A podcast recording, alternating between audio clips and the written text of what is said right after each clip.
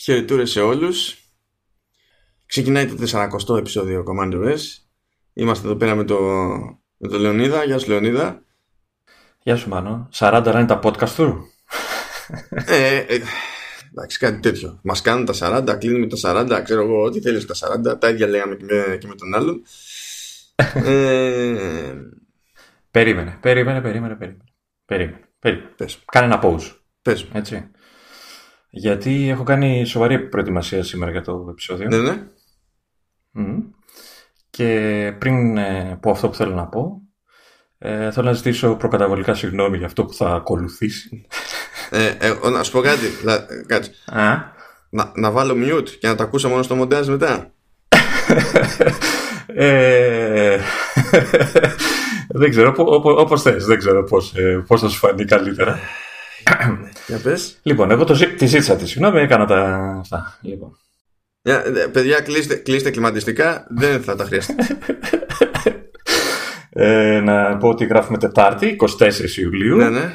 Και να ζήσεις μάνο και χρόνια πολλά Μεγάλος να γίνεις με space gray μαλλιά Παντού να σκορπίζεις της τεχνολογικής γνώσης στο φως και όλοι να λένε να ένας κομμαντός. Ε, τουλάχιστον δεν θα ψάχνω κλιπ. Καημένο. Έγραψα και στίχους για την πάρτι σου ρε φίλε. Πόσα κλείνεις, μη, μη, μη μου πεις, μη μου, πες μου, μη, μη μου, πες, πες, μη μου πεις, ε, πες μου. Ε, δεν προλαβαίνω ούτε μπρος πίσω να κάνω. Έτσι όπως το αποφάσισε. Θες να ξέρεις ή δεν θες; Πες μου, πες μου γάμο τους. Εντάξει πια, τα, τα 35 έκλεισε. Εντάξει, εντάξει, δεν είναι τόσο εντυπωσιακό το νούμερο πλέον. Δεν, είναι, δεν, δεν, σε χτυπάει πως παλιά. Κοίτα. να, να πω εδώ ότι ε, το, το μάλλον τον, ε, τον, το θυμάμαι ακόμα την ημέρα που, το, που, που πρωτομπήκε στο, στα περιοδικά του GamePro όπου και τον γνώρισα έτσι, πρώτη φορά ας πούμε κτλ. Ήταν, πρέπει να ήσουν μείον πέντε; Πόσο ήσουν τότε; Πρέπει να ήμουνα... Τριο... Τριών. Ήμουνα τέτοιο. Είχα έρθει. Ε, ήταν Μάιος και τον Ιούλιο γινόμουν 19. Ναι.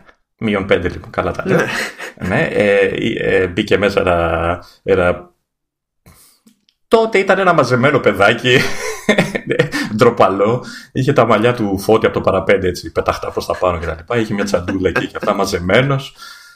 Εντάξει. Ήταν, το, ήταν ένας άνθρωπος που ε, ντρεπόταν να πληκτρολογήσει γιατί φοβόταν μην ενοχλήσει τους γύρους του με τα πατήματα, τους γύρους του με τα πατήματα των πλήκτρων. Ναι, αυτό, αυτό το μεταξύ είναι true story, δεν είναι υπερβολή του, του, του ε, ναι, το θυμάμαι. Ναι. Κυρίως δεν ήθελε να ενοχλήσει το γέρο δίπλα του, τον Ηλία, τον παπά, που γκρίνιασε με το παραμικρό. Εντάξει, είδε είχα αισθητήρια από τότε. ε, ναι, ε, επίσης ε, κόμπλαρε με τους άλλους που κάναμε μία στο τόσο εκεί, μέσα στην διάρκεια της ημέρας εκεί που επικρατούσε ησυχία ξέρω, για το καθένας έγραφε, έβλεπε το οτιδήποτε για το ότι έκανε εκείνη τη στιγμή για το περιοδικό. Ε, ξαφνικά ξεσπούσε ένας πόλεμος πάνω στο πληκτρολόγιο από συγκεκριμένα άτομα ε, που βαράγανε τα πλήκτρα με πολύ δύναμη και πολύ γρήγορα και ο, ο, ο Μάνος θεωρούσε ότι ε, ήταν η φάση που γράφανε όλοι γρήγορα και ένιωθε άσχημα ότι ο, ο ίδιος δεν έγραφε τόσο γρήγορα παρόλο που αργότερα το εξηγήσαμε ότι αυτό απλά ήταν τυχαία πατήματα έτσι και δυνατά. Ναι. Αυτός ο άνθρωπος, ο μαζεμένος και ο συναισθαλμένος και δεν ξέρω εγώ τι, κατάφερε και τα έχει γυρίσει όλα ανάποδα πλέον και είναι 35 τον έχουμε στο σβέρκο μας σε διάφορους τομείς της ζωής μας. Ναι, εντάξει, αλλά τώρα τελευταία έχω χάσει κιλά, οπότε δεν βαραίνω το ίδιο το σβέρκο. Καλά είσαι. Ε. καλά είσαι, καλά είσαι. Ναι. Ναι, όντως, δηλαδή, εντάξει, τότε μιλάμε για super duper ψαράκας.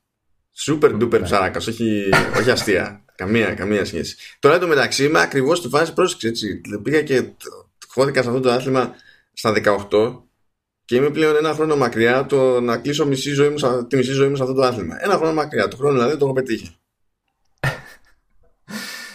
ναι. Ε, έχουν περάσει φορέ, 16 χρόνια δηλαδή από το που σε γνώρισα. Λυπηρό, λυπηρό. λυπηρό. λυπηρό τουλάχιστον. Δηλαδή λυπάμαι για λογαριασμός σου. Πρωτίστως. Το λυπηρό είναι ότι, ότι αφαιρώ τα δικά μου χρόνια τώρα για να δω πόσο ήμουν τότε. Δεν μ' αρέσει το αποτέλεσμα της αφαίρεσης. Δεν μπορώ να σε βοηθήσω. σε αυτό δυστυχώς δεν μπορώ να κάνω κάτι. Ναι. Πάντως δεν, δεν έχεις κανένα παράπονο από μένα. Σου έχω φτιάξει, είδες, σου έκανα μια ιστορική αναδρομή, έκανα ένα αφιέρωμα. Πώς κάνω στι τηλεοράσεις, έτσι; ναι, ναι. Για τους διάσημους. ναι, με τους διάσημους πάνω απ' όλα. Ωραία, ευχαριστώ πάρα πολύ. Στί, στίχους σου έγραψα. Ε, ε, θα σου λέγα να σβήσεις και το κεράκι, αλλά μετά συνειδητοποίησα ότι εκεί που βρίσκεσαι στα μπουντρούμια μπορεί να είναι και το μοναδικό φως που υπάρχει. Οπότε άστο για να βλέπεις τι γίνεται. Ναι, συν της άλλης και φυσώντας, δεν ξέρω αν θα πάθει πρώτο πληκτρολόγιο στο MacBook Pro. δεν ξέρεις τι, τι, τι συμβαίνει. Πάντως, εντάξει. Αυτό, δηλαδή το, το άνοιγμα αυτού του επεισοδίου εννοείται θα το προτείνω κατευθείαν στον, στον Ηλία Παπά, που ανεβάσει πίεση. Ποικιλοτρόπος είναι που σήμερα που γράφουμε η μέρα Τετάρτη, όπως, όπως είπες, είναι που κάνει και τη διαδρομή από Νορβηγία Ελλάδα. Θα έρθει εδώ πέρα στο σάπιο τον καιρό η γρασία τέρμα Θεού 30 φεύγα βαθμοί. Θα ακούσει και αυτό το, το στιγμιότυπο. Εντάξει, θα πιάσει, θα ταιριάξει η εσωτερική του θερμοκρασία με την ηλικία του και θα είναι όλα κομπλέ. θα, θα ψηθεί το έτσι. Το κακό είναι ότι έρχεται Ελλάδα που σημαίνει ότι μειώνεται η απόσταση ασφαλείας. Ισχύει. Το καλό, το καλό είναι ότι θα απομακρυνθώ εγώ, θα, θα φύγω για διακοπές γιατί θα με αφήσει, θα το σκάσω. Οπότε δεν θα, δεν θα με δει. Είπαμε μεταξύ ισχύει, έτσι. Και η Σύρη φαντάστηκε ότι. Ε, Τι φωνάζει. Ε, κοίτα, κοίτα να δεις, θα μπορούσα να ανοίξει και το mail, όπω λέγαμε την προηγούμενη φορά. Ε, το περιμένω από στιγμή σε στιγμή. Έτσι, να χοροπηδάει και αυτό μαζί. Ε, τι θα κάνουμε, τι λες να κάνουμε σήμερα; Λοιπόν, ε, κοίταξε να Κοίτα, κοίτα, είναι, είναι καλοκαίρι, ναι. έτσι, έχω ζεσταθεί. Ναι. Περιμένω πώς και πώς να φύγω για, για άδεια.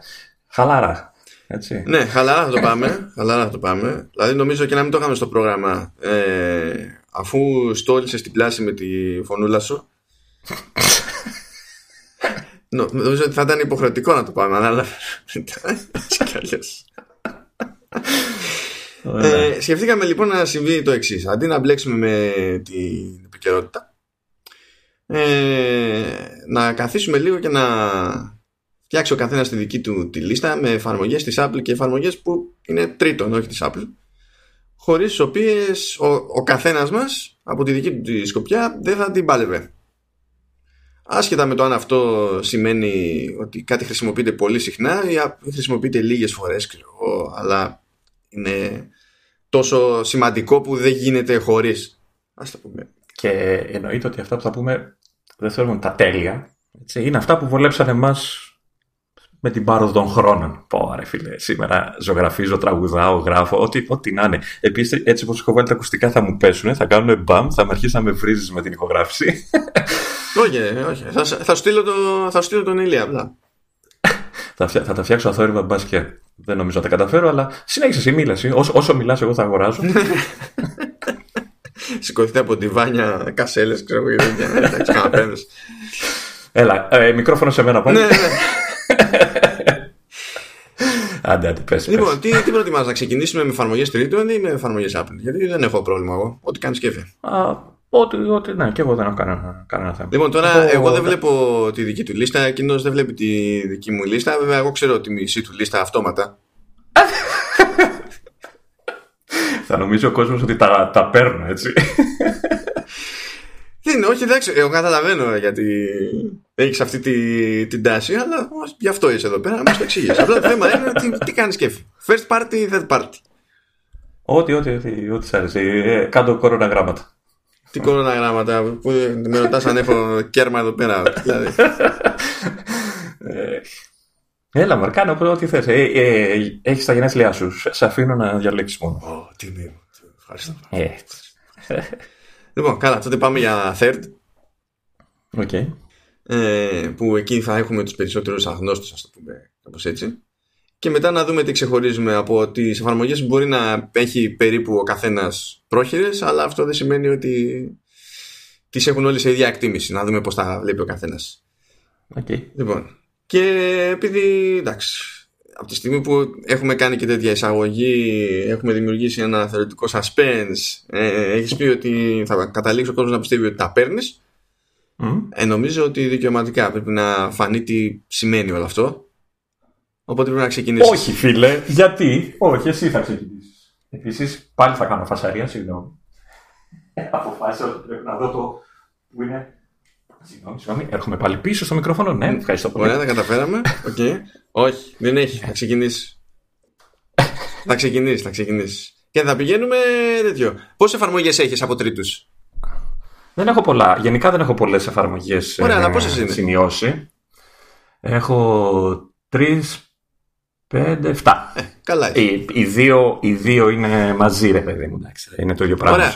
Ένας λόγος παραπάνω. Επειδή εγώ έχω έξι, Okay. Βολεύει να ξεκινήσεις εσύ και να το πάμε να αλλάξει. Και θα ταιριάξει 7 με 6. Ε, τώρα έκανα όλη αυτή την, την κίνηση και απομακρύνθηκα και ξανά ήρθα για αυτά γιατί είχα αφήσει το iPad του διάολου τη, τη μάνα. Μ' αρέσει που σκάλεσε το ήθελα... μάνα, λες και το μάνα είναι η βρεσιά. Ναι, όχι, δε, όχι, ε, γιατί κάνω άλλο πράγμα. Γι' αυτό σκάλωσα ταυτόχρονα. Γιατί δε, το multitasking μου δεν. Ναι, και προσπαθώ να, ε, να, να, για να βρω τη μία από τις εφαρμογές να δω σε ποια, από ποια εταιρεία είναι. Δεν ξέρω αν έχει νόημα να, να λέμε και τις εταιρείες. Κάτσε τώρα και να ξεχαστείς, έτσι κι αλλιώς θα βάλω τα links στα yeah, show notes, οπότε ναι, δεν θα μπερδευτεί κανένας. Ναι, ναι, OK. Okay. Λοιπόν, οπότε θες να ξεκινήσουμε με μένα, έτσι. Με τρίτους. Λοιπόν. Ναι, θα, παίρνουμε εναλλάξ. Θα λες μία εσύ, μία εγώ, μία εσύ, μία εγώ. Α, ναι, ακόμα καλύτερα. Λοιπόν, θα ξεκινήσω από τα μικρά. Που αυτά έψαχνα τώρα, γι' αυτό κάναμε όλη αυτή την επική μετακίνηση. Πάλι μου πέφτουν τα ακουστικά. Ωραία. το κεφάλι μου μίκρινε. Μπήκε αυτή η ζέστη, είναι αυτό. Ναι, okay. Λοιπόν, θα ξεκινήσω με δύο πιο μικρά εργαλεία που έχω συνηθίσει να χρησιμοποιώ. Πάμε να αλλάξει μία εσύ μία εγώ. Θα ξεκινήσω με δύο. Μ' αρέσει η ποιότητα έτσι της επικοινωνίας. Έχει, έχει, έχει ταγκλάρι. δεν... Ρε άνθρωπε, με δύο θα ξεκινήσω, αλλά θα πω το ένα. Α. Σταμάτα. Εντάξει. Ε, μην βιάζεσαι, μην είσαι. Ο... Έχει χάρη που έχει γενέθλια σήμερα. Ε, άμα με πιέσεις κι άλλο θα ξανατραγουδήσω. Έλα, έλα, έλα, έλα. έλα δεν παίζεις με αυτό. Λοιπόν, στη λίστα μου λοιπόν έχω δύο μικρότερα εργαλεία, τα οποία, το ένα από τα οποία είναι το, το λεγόμενο numpad. Κάνει ακριβώς αυτό που λέει το όνομά του. Είναι εφαρμογή που ουσιαστικά μετατρέπει το iPhone, είναι για iPhone και για iPad, ε, και ουσιαστικά μετατρέπει τη συσκευή σε αριθμητικό πληκτρολόγιο. Γιατί θα μου πείτε γιατί το χρειάζεσαι. Γιατί η Apple για κάποιο λόγο που δεν έχω καταλάβει όλα αυτά τα χρόνια γιατί το κάνει, ε, αρνείται πεισματικά στα πληκτρολόγια της και ειδικά στα εξωτερικά ασύρματα. Τώρα τελευταία το έχει διορθώσει, βέβαια, έχει βγάλει και μοντέλα με. Ε, στα κλασικά ασύρματα, αυτό το μικρό, το μικρό το πληκτρολογιάκι που χρησιμοποιούν οι περισσότεροι, δεν έχει ουσιαστικά αριθμητικό πληκτρολόγιο. Δεν το χρειάζομαι ιδιαίτερα γιατί δεν είμαι λογιστής, δεν χρησιμοποιώ έτσι, ξέρεις, τέτοιες εφαρμογές που χρησιμοποιούν καταχώρηση αριθμών κτλ. Αλλά ακόμα και στη μετάφραση που κάνω υπάρχουν στιγμές που χρειάζεται να, να γράψω ειδικούς χαρακτήρες ξέρεις, με, με κωδικούς ε, hex, πώς λέγονται, δεν θυμάμαι. Ε, οι οποίοι καταχωρούνται μόνο μέσω αριθμητικού πληκτρολογίου και συνδυασμό Alt, Command, Control, τι είναι. Για τις ελάχιστες αυτές φορές λοιπόν που χρειάζεται να, να χρησιμοποιήσω το, το αριθμητικό πληκτρολόγιο, έχω βρει αυτή την εφαρμογούλα, η οποία δεν θυμάμαι πια είναι και δωρεάν. Δεν θυμάμαι αυτή τη στιγμή να σας πω. Θα το βρούμε όμως στα, στα show notes. Η οποία ουσιαστικά συνδέεται με τον, με τον εκάστοτε Mac. Κάνεις εκεί κάποιες ρυθμίσεις και μόλις την ε, ανοίγεις, ε, σου πετάει στην οθόνη ένα αριθμητικό πληκτρολόγιο και συνδέεις και δουλεύει κανονικότατα ε, όπως θα δούλευε αν το είχες ξεχωριστό στο μέγιστο πληκτρολογιό σου. Και από φορά σε ε, φορά τη θυμάται τις ρυθμίσεις ή πρέπει να κάνεις ναι, ναι, καλά ναι, ζεύξη. Ναι, ναι, όχι, όχι, όχι. Θυμάται το, το, κρατάει το Mac κανονικά. Το, ξέρεις, ε, κάνεις, φτιάχνεις ουσιαστικά, ορίζεις σε ποιο. Δεν θυμάμαι τώρα πώς το κάνει ακριβώς. Αλλά ορίζεις ποιος είναι ο Mac, δηλαδή τον βρίσκει μέσα από το δίκτυο και όλα αυτά. Εννοείται ότι πρέπει να έχεις κάποιο τοπικό δίκτυο έτσι και τα λοιπά για να το, για να δουλέψει αυτό το πράγμα. Α, δεν μπορεί δηλαδή απευθείας. Δε, δεν θυμάμαι αν, αν η σύνδεση που κάνει είναι local. Μπορεί να είναι local επειδή δεν το θυμάμαι γιατί δεν το έχω χρησιμοποιήσει έξω, θεωρητικά είναι local η σύνδεση και θα το δω και αμέσως και θα μου πεις και εσύ να σου πω ακριβώς τι κάνει. Ε, ναι, έχει ορίσει ένα, έχω πει ότι είναι αυτός, ναι, ορίζει το όνομα, έχεις μια θύρα, πιο λειτουργικό, νομίζω είναι local. Νομίζω κάνει τοπική σύνδεση μεταξύ, γιατί ορίζεις κάποια θύρα σύνδεσης. Ε, βασικά ευτυχώς, γιατί ναι, ναι. Ναι, ναι, και γράφει και local. Οπότε. Μάλλον, οπότε μάλλον είναι local. Μάλλον, μάλλον είναι local. Ε, το, το ωραίο είναι ότι ε, στο, στο iPad που είναι πιο μεγάλη οθόνη, αλλά και στο iPhone το κάνει, ε, πέρα από το αριθμητικό πληκτρολόγιο προσθέτει και πλήκτρα τα βελάκια και τα πλήκτρα, στα, οι πισάδες το ξέρω πιο πολύ, page up, page down, όλο αυτό, ξέρεις, το, το section που είναι στη μέση ανάμεσα στο αριθμητικό πληκτρολόγιο και στο, και στο κανονικό πληκτρολόγιο. ένα χρήσιμο εργαλειάκι για όσου. Εντάξει, δεν μπορεί να εννοείται ότι όσοι είναι ξέρω, λογιστές ή γράφουν πολλά νούμερα και αυτά, εννοείται ότι δεν μπορεί να αντικαταστήσει το, το physical. Το ναι, γιατί δεν μπορεί να το δουλέψουν γιατί... τυφλό αυτό. Ναι, ακριβώς. Ε, αλλά για περιπτώσεις, ξέρεις, έτσι, μία στο τόσο ή για λίγο. Για, μικρή, για ξέρεις, μικρής καταχωρήσεις αυτών, ειδικά άμα έχεις και το, το iPhone που μοιάζει σαν μέγεθος, έχει και ένα μέγεθος σαν εξωτερικό numpad, mm-hmm ε, ε, λύνει, λύνει αρκετά προβλήματα. Αυτά. Δεν ξέρω αν σου άρεσε η πρώτη μου επιλογή. Εντάξει, κοίτα, αλήθεια είναι ότι δεν έχει να κάνει με το αν μ' αρέσει ή δεν μ' αρέσει. Αυτό τυχαίνει να είναι κάτι που εγώ δεν έχω ανάγκη, ρε παιδί μου, αλλά αντιλαμβάνομαι την ε, χρησιμότητα. Ε, δεν αντιλέγω. Μα, μα και εγώ ουσιαστικά δεν το έχω ανάγκη. Είναι μία στο τόσο, γιατί είναι σκαλωμένοι κάποιοι σε κάποιες εταιρείες μεταφράσεις που θέλουν κάποια. Δηλαδή δεν θέλουν τρεις τελείες, θέλουν ξέρεις, το χαρακτήρα που είναι τρεις τελείες μένα, αλλά ένας χαρακτήρας. Έχουν κάτι τέτοια αυτά. Ή ξέρω εγώ θέλουν εισαγωγικά που είναι έξω αυτά τα λίγο slanted, έτσι, λίγο κάπως περίεργα που πρέπει να τα βάζεις αυτό το, το σύμβολο που είναι τα αποσιοποιητικά αλλά είναι ένας ενίος χαρακτήρας ξέρεις τι με συγκλονίζει έτσι ότι στα αγγλικά λέγεται ελλείψεις αυτό ναι, ναι Πας και την πληροφορία, αλλά τέλος πάντων. Ε, ναι. Εντάξει, εικάζω ότι τα χρειάζονται γιατί κάπου σκαλώνει ίσως κάποιο HTML, κάποιος κώδικας, κάπου σκαλώνει αν δεν βάζει το συγκεκριμένο σύμβολο. Αλλά ναι, αυτό εξαρτάται από το σύστημα. Γιατί κανονικά, ρε παιδί ναι. μου, δηλαδή σε, σε Mac όταν θα βάλεις δύο τελείες, mm. ε, μπορείς να το ρυθμίσεις να κάνει substitution μόνο του. Δηλαδή να καταλαβαίνει ότι βάζει ναι, ναι, στην ουσία αποσιοποιητικά και φαίνεται την ώρα που τη συμπιέζει λίγο, τις φέρνει μαζί αυτές τις τρει τελείες και ύστερα, άμα πας να σβήσεις και καλά τη μία, της σβήνει τριπλέτα με ολόκληρη. Το θέμα είναι ότι. Το θέμα είναι ότι, ε... το θέμα είναι ότι άλλοι θα είναι σε Windows PC. Αυτό θα είναι το θέμα. Όχι, όχι. Πες ότι και, και στο PC νομίζω ε, μπορείς να ορίσεις ε, διάφορες αντικαταστάσεις. Το θέμα είναι ότι δεν το θέλω πάντα. Ναι, okay, ναι. ναι. Ενώ αυτό, αυτή η λύση είναι καλή, αλλά είναι όταν θες μόνιμα να έχεις αυτό το πράγμα. Άλλοι δεν το θέλουν. Άλλοι δεν τους ενδιαφέρει. OK. Okay. Εντάξει, τέλος πάντων. Ένα μικρό εργαλειάκι για όσους ναι, ψάχνονται έτσι. Ωραία. Αυτά. Είμαι, είμαι σίγουρος ότι σε εξέπληξα προς το ξεκίνησε, έτσι. Άλλο περίμενες.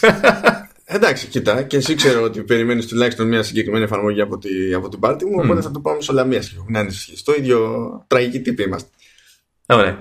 Λοιπόν, ε, έχω εδώ πέρα μια εφαρμογούλα που την έχω καβατζώσει μέσω του setup, οπότε το καλύπτει η συνδρομή, αλλά απολύτω και ξεχωριστά. Λέγεται, λέγεται Downy.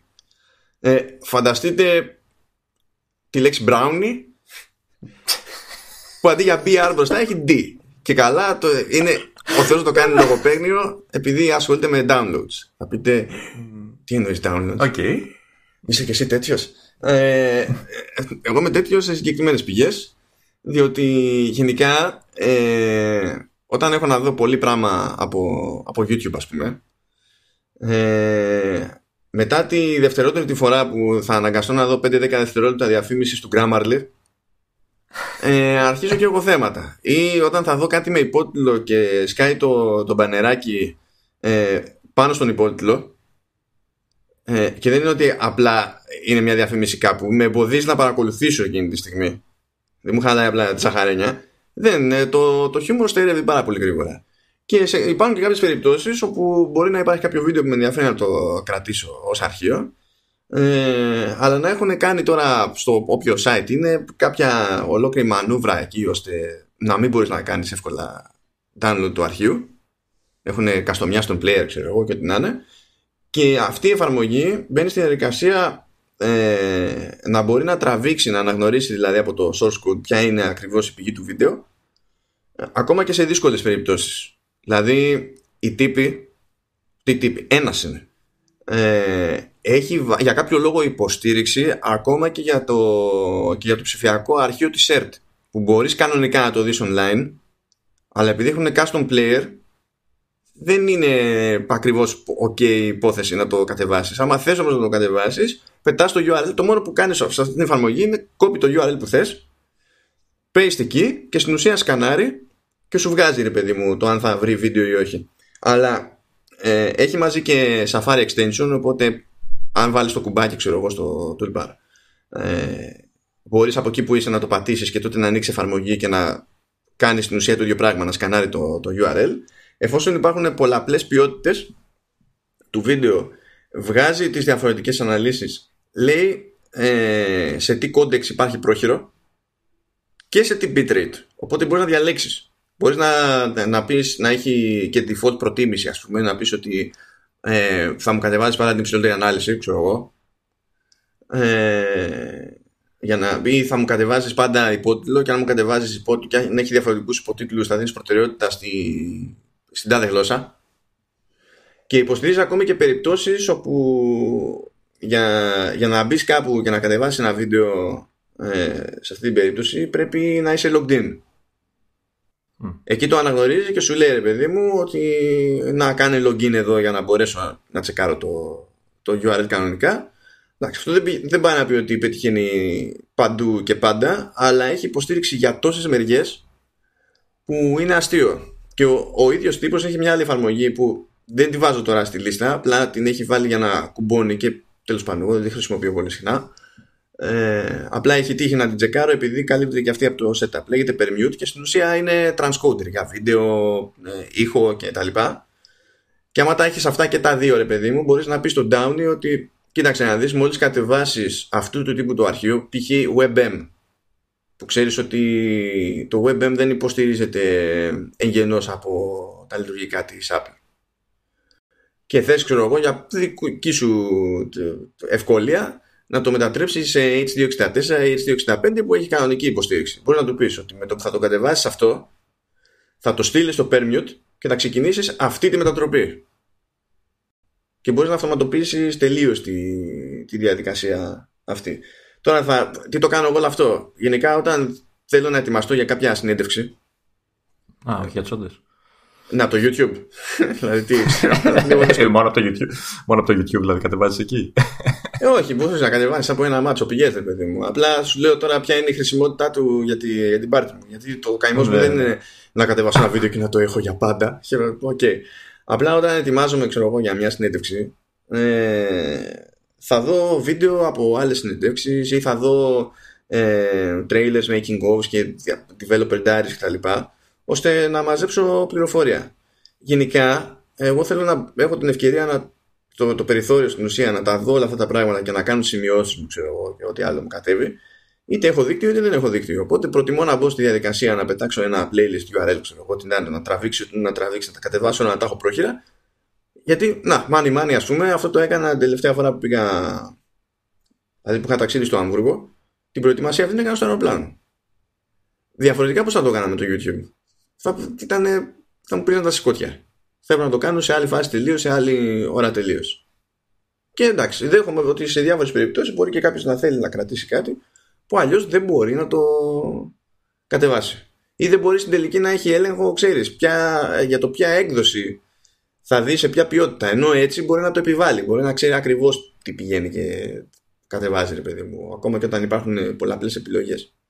Ή άλλο, ένα στυλ χρήσης που έχω δεν ξέρω για τι σημαίνει αυτό, αλλά τέλος πάντων, εγώ βλέπω τα, βλέπω τα trailers που σηκώνει, τα movie trailers που σηκώνει η Apple που έχει μια σελίδα ειδικά γι' αυτό και την κρατάει πραγματικά είναι πάνω από 20 χρόνια. Δηλαδή το ξεκίνησε αυτό νομίζω όταν έβγαινε το Star Wars το episode 1 The Phantom Menace. Μιλάμε τώρα για πολλά χρόνια πίσω. Και το κρατάει ενώ δεν είναι κάποια συγκλονιστική δραστηριότητά της να δείχνει τα trailers, αλλά έχει πάρα πολύ πράγμα, ανανεώνει τη σελίδα καθημερινά και πολλές φορές καβατζώνει για αποκλειστικά trailers. Ό,τι σύνδεση και να έχω, ρε, ναι. ό,τι σύνδεση και να έχω, το buffer εκεί στον player του Safari δεν λέει να λειτουργήσει ικανοποιητικά με τίποτα. Με τίποτα. Ξεκινάει, παίζει λίγο, ε, φορτώνει κάμποσο, φτάνει σε ένα σημείο, ξενερώνει, σταματάει να φορτώνει. Ό,τι, ό,τι να είναι. Δηλαδή, κάποιο μπορεί να το πάει ρολόι, δηλαδή να πατήσεις play και να το δεις καρφί και πίσω καλύτερος, και κάποιο άλλο σου βγάλει την πίστη. Και αν θέλει, ξεκίνα σταμάτα, ξεκίνα σταμάτα, ξεκίνα σταμάτα. Ε, ωραία. Του πετάω το link στο Downey.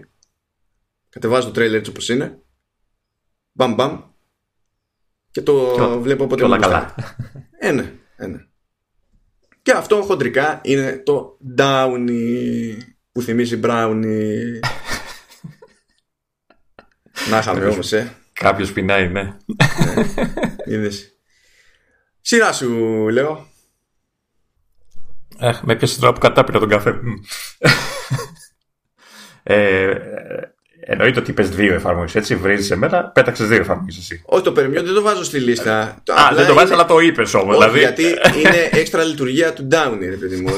ότι, με αυτή την εφαρμογή αποκτά μια δυνατότητα παραπάνω που είναι πολύ συγκεκριμένη. Ε, εν τω μεταξύ, εγώ έχω ε, για YouTube download έχω άλλη εφαρμογή η οποία έχω την είναι και δωρεάν. Είναι μόνο για YouTube βέβαια, η οποία και αυτή επιλέγει αν έχει πολλές αναλύσεις και τέτοια κτλ. Και, και νομίζω κάνει και μετατροπή. Αλλά δεν θυμάμαι το όνομά της τώρα. και δεν okay. την έχω μπροστά μου.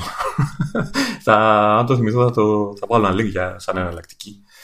Ε, λοιπόν, εγώ όμως θα αναφερθώ σε άλλο ένα μικρό εργαλειάκι που ε, χρησιμοποιούσα πιο παλιά και δεν ξέρω κατά πόσο θα, συνεχίσει, θα συνεχίσει, όχι εγώ, θα συνεχιστεί να υποστηρίζεται. Το, το λέγαμε και άλλες φορές με το καινούργιο iOS. Ε, αυτό είναι το, η εφαρμογή Any, AnyFont. Είναι εφαρμογή που χρησιμοποιώ, είχαμε νομίζω ότι την έχω ξαναφέρει. Είναι η εφαρμογή ναι, ναι. που χρησιμοποιώ για να μπορέσω να περάσω γραμματοσυρές σε iPad ε, και iPhone νομίζω είναι. Ε, στο iPad πιο πολύ με ενδιαφέρει. Ε, στο iPad ώστε να μπορώ να τις χρησιμοποιήσω σε, σε διάφορες εφαρμογές τύπου Pages ή, ή ό,τι άλλο. Ε, πολύ, απλή, πολύ απλό εργαλείο. Το, το μόνο που κάνεις είναι να, να του πεις θέλω να, να πας εκεί να κατεβάσεις τα αρχεία των γραμματισών που έχω βάλει εκεί σε αυτό το φάκελο. Μπορεί να είναι Dropbox, μπορεί να είναι τοπικά, δεν ξέρω πώς να το πει. Νομίζω περνάει και από iTunes. Ε, αλλά το πιο βολικό είναι μέσω cloud. Ε, αν θυμάμαι καλά, υποστηρίζει και, όχι ε, σίγουρα, υποστηρίζει και, και zip αρχεία, δηλαδή μπορεί να ζυπάρεις ε, πολλές γραμματοσέρες μαζί και αυτό αναλαμβάνει και κάνει τα διάφορα. Και ουσιαστικά αφού τα περάσει στην εφαρμογή, ε, όλες οι γραμματοσφαίρες που περνάς εμφανίζονται στο, στον, ε, στον, στον επιλογή γραμματοσφαίρων του συστήματος, ο οποίος ε, βέβαια για να, να, για να δεις αυτές τις γραμματοσφαίρες σε άλλες εφαρμογές ε, θα πρέπει να υποστηρίζουν αυτόν τον επιλογέα, όχι να έχουν κάποιο δικό τους, κάποια ε, περίεργη δική τους λύση, πρέπει να έχουν του συστήματος το, τη λειτουργία αυτή για να μπορείς να τα δεις. Ε, το χρειάστηκα πολλές φορές, γιατί τι γίνεται, επειδή φτιάχνω κάποια πράγματα ε, στο Mac, κάποια έντυπα ε, στο Pages και όλα αυτά, ε, πολλές φορές αυτά τα έντυπα χρησιμοποιούν κάποιες πιο περίεργες γράμματος από τις κλασικές, Οπότε ε, χρειάστηκα, ε, υπήρχαν πολλές, ε, ήταν πολλές φορές που χρειάστηκα να, να δω αυτό το έντυπο on the go, ας το πούμε. Έτσι, έτσι, το, έτσι το λένε στο χωριό μου, δεν ξέρω στο δικό σου πώς το λένε. Εν κινήσει, λοιπόν. ε, ε, να, το, να το δω στο pages του iPad, ξέρω εγώ, το, το έντυπο, είτε για να κάνω κάποια διόρθωση, ή απλά για να το δω, να το δείξω, να το στείλω οτιδήποτε. Ε, και χρειάστηκε αυτές τι γραμματοσύρε να τις έχω στο iPad, γιατί αλλιώς το Pages ε, έκανε αντικατάσταση γραμματοσύρων και γινόταν το έντυπο ό,τι να είναι, έτσι, γινόταν χάλια. Οπότε χρειαζόμουν κάτι τέτοιο. Και βέβαια και για να έχεις και μια ποικιλία γραμματοσύρων, όταν χρειάζεται να γράψεις κάτι στο iPad και δεν έχεις κάποιο άλλο μηχάνημα, να έχεις και αυτή τη δυνατότητα. Αλλά πιο πολύ για συμβατότητα, ώστε να μπορώ να ανοίγω τα αρχεία που φτιάχνω στο Mac, να μπορώ να τα ανοίγω σωστά και σε, σε iPad. Ε, είναι επιπληρωμή, δεν θυμάμαι το πόσο είναι μικρό. Έκανε πρόσφατα κάποιο update, οπότε έχω μια αισιοδοξία γιατί θυμάσαι που λέγαμε για το iOS το 13 που ε, θα εισάγει καινούριο σύστημα. Ναι, θα υποστηρίζετε σίγουρα στο iOS 13. Το ζήτημα είναι ότι τι, τι διορία θα έχει, τι διορία θα έχει ε, από την Apple για να πάει από το ένα στυλ τέλος πάντων διάθεσης ναι. στο άλλο στυλ διάθεσης. Αλλά ότι δεν κόβεται υποστήριξη για τη μέθοδο που χρησιμοποιεί το AnyFont αυτή τη στιγμή μιλάμε, δεν κόβεται. Η, η οποία να πω γιατί το ξεχάσαμε αυτό είναι ουσιαστικά τι κάνει μόλις περάσει τις γραμματοσφαίρε και του πει εγκατάσταση κτλ. Φτιάχνει ειδικό προφίλ το οποίο μπορεί να είναι μία γραμματοσφαίρα ή πολλές γραμματοσφαίρε μαζί ε, και το εγκαθιστά στα settings του συστήματος μαζί με τα άλλα προφίλ. Δηλαδή, όσοι έχουν ασχοληθεί με beta ξέρουν τι είναι το προφίλ ε, που μπορεί να βάλεις στις συσκευές ε, iOS. Ε, και από εκεί και μετά το σύστημα τα βλέπει όλα ok. Έκανε, σου λέω, πρόσφατα ένα update, έβαλε κάποιες λειτουργίες, έφτιαξε κάποια πραγματάκια. Ε, έχουν, νομίζω, έλεγαν ότι θα γίνει κάποιο άλλο ένα update κάποια στιγμή, τώρα δεν έχει σκάσει κάτι. Οπότε, ακόμα προφανώς αυτό που λες, δεν ε, υπάρχει στα άμεσα σχέδια της Apple ε, διακοπή της υποστήριξης.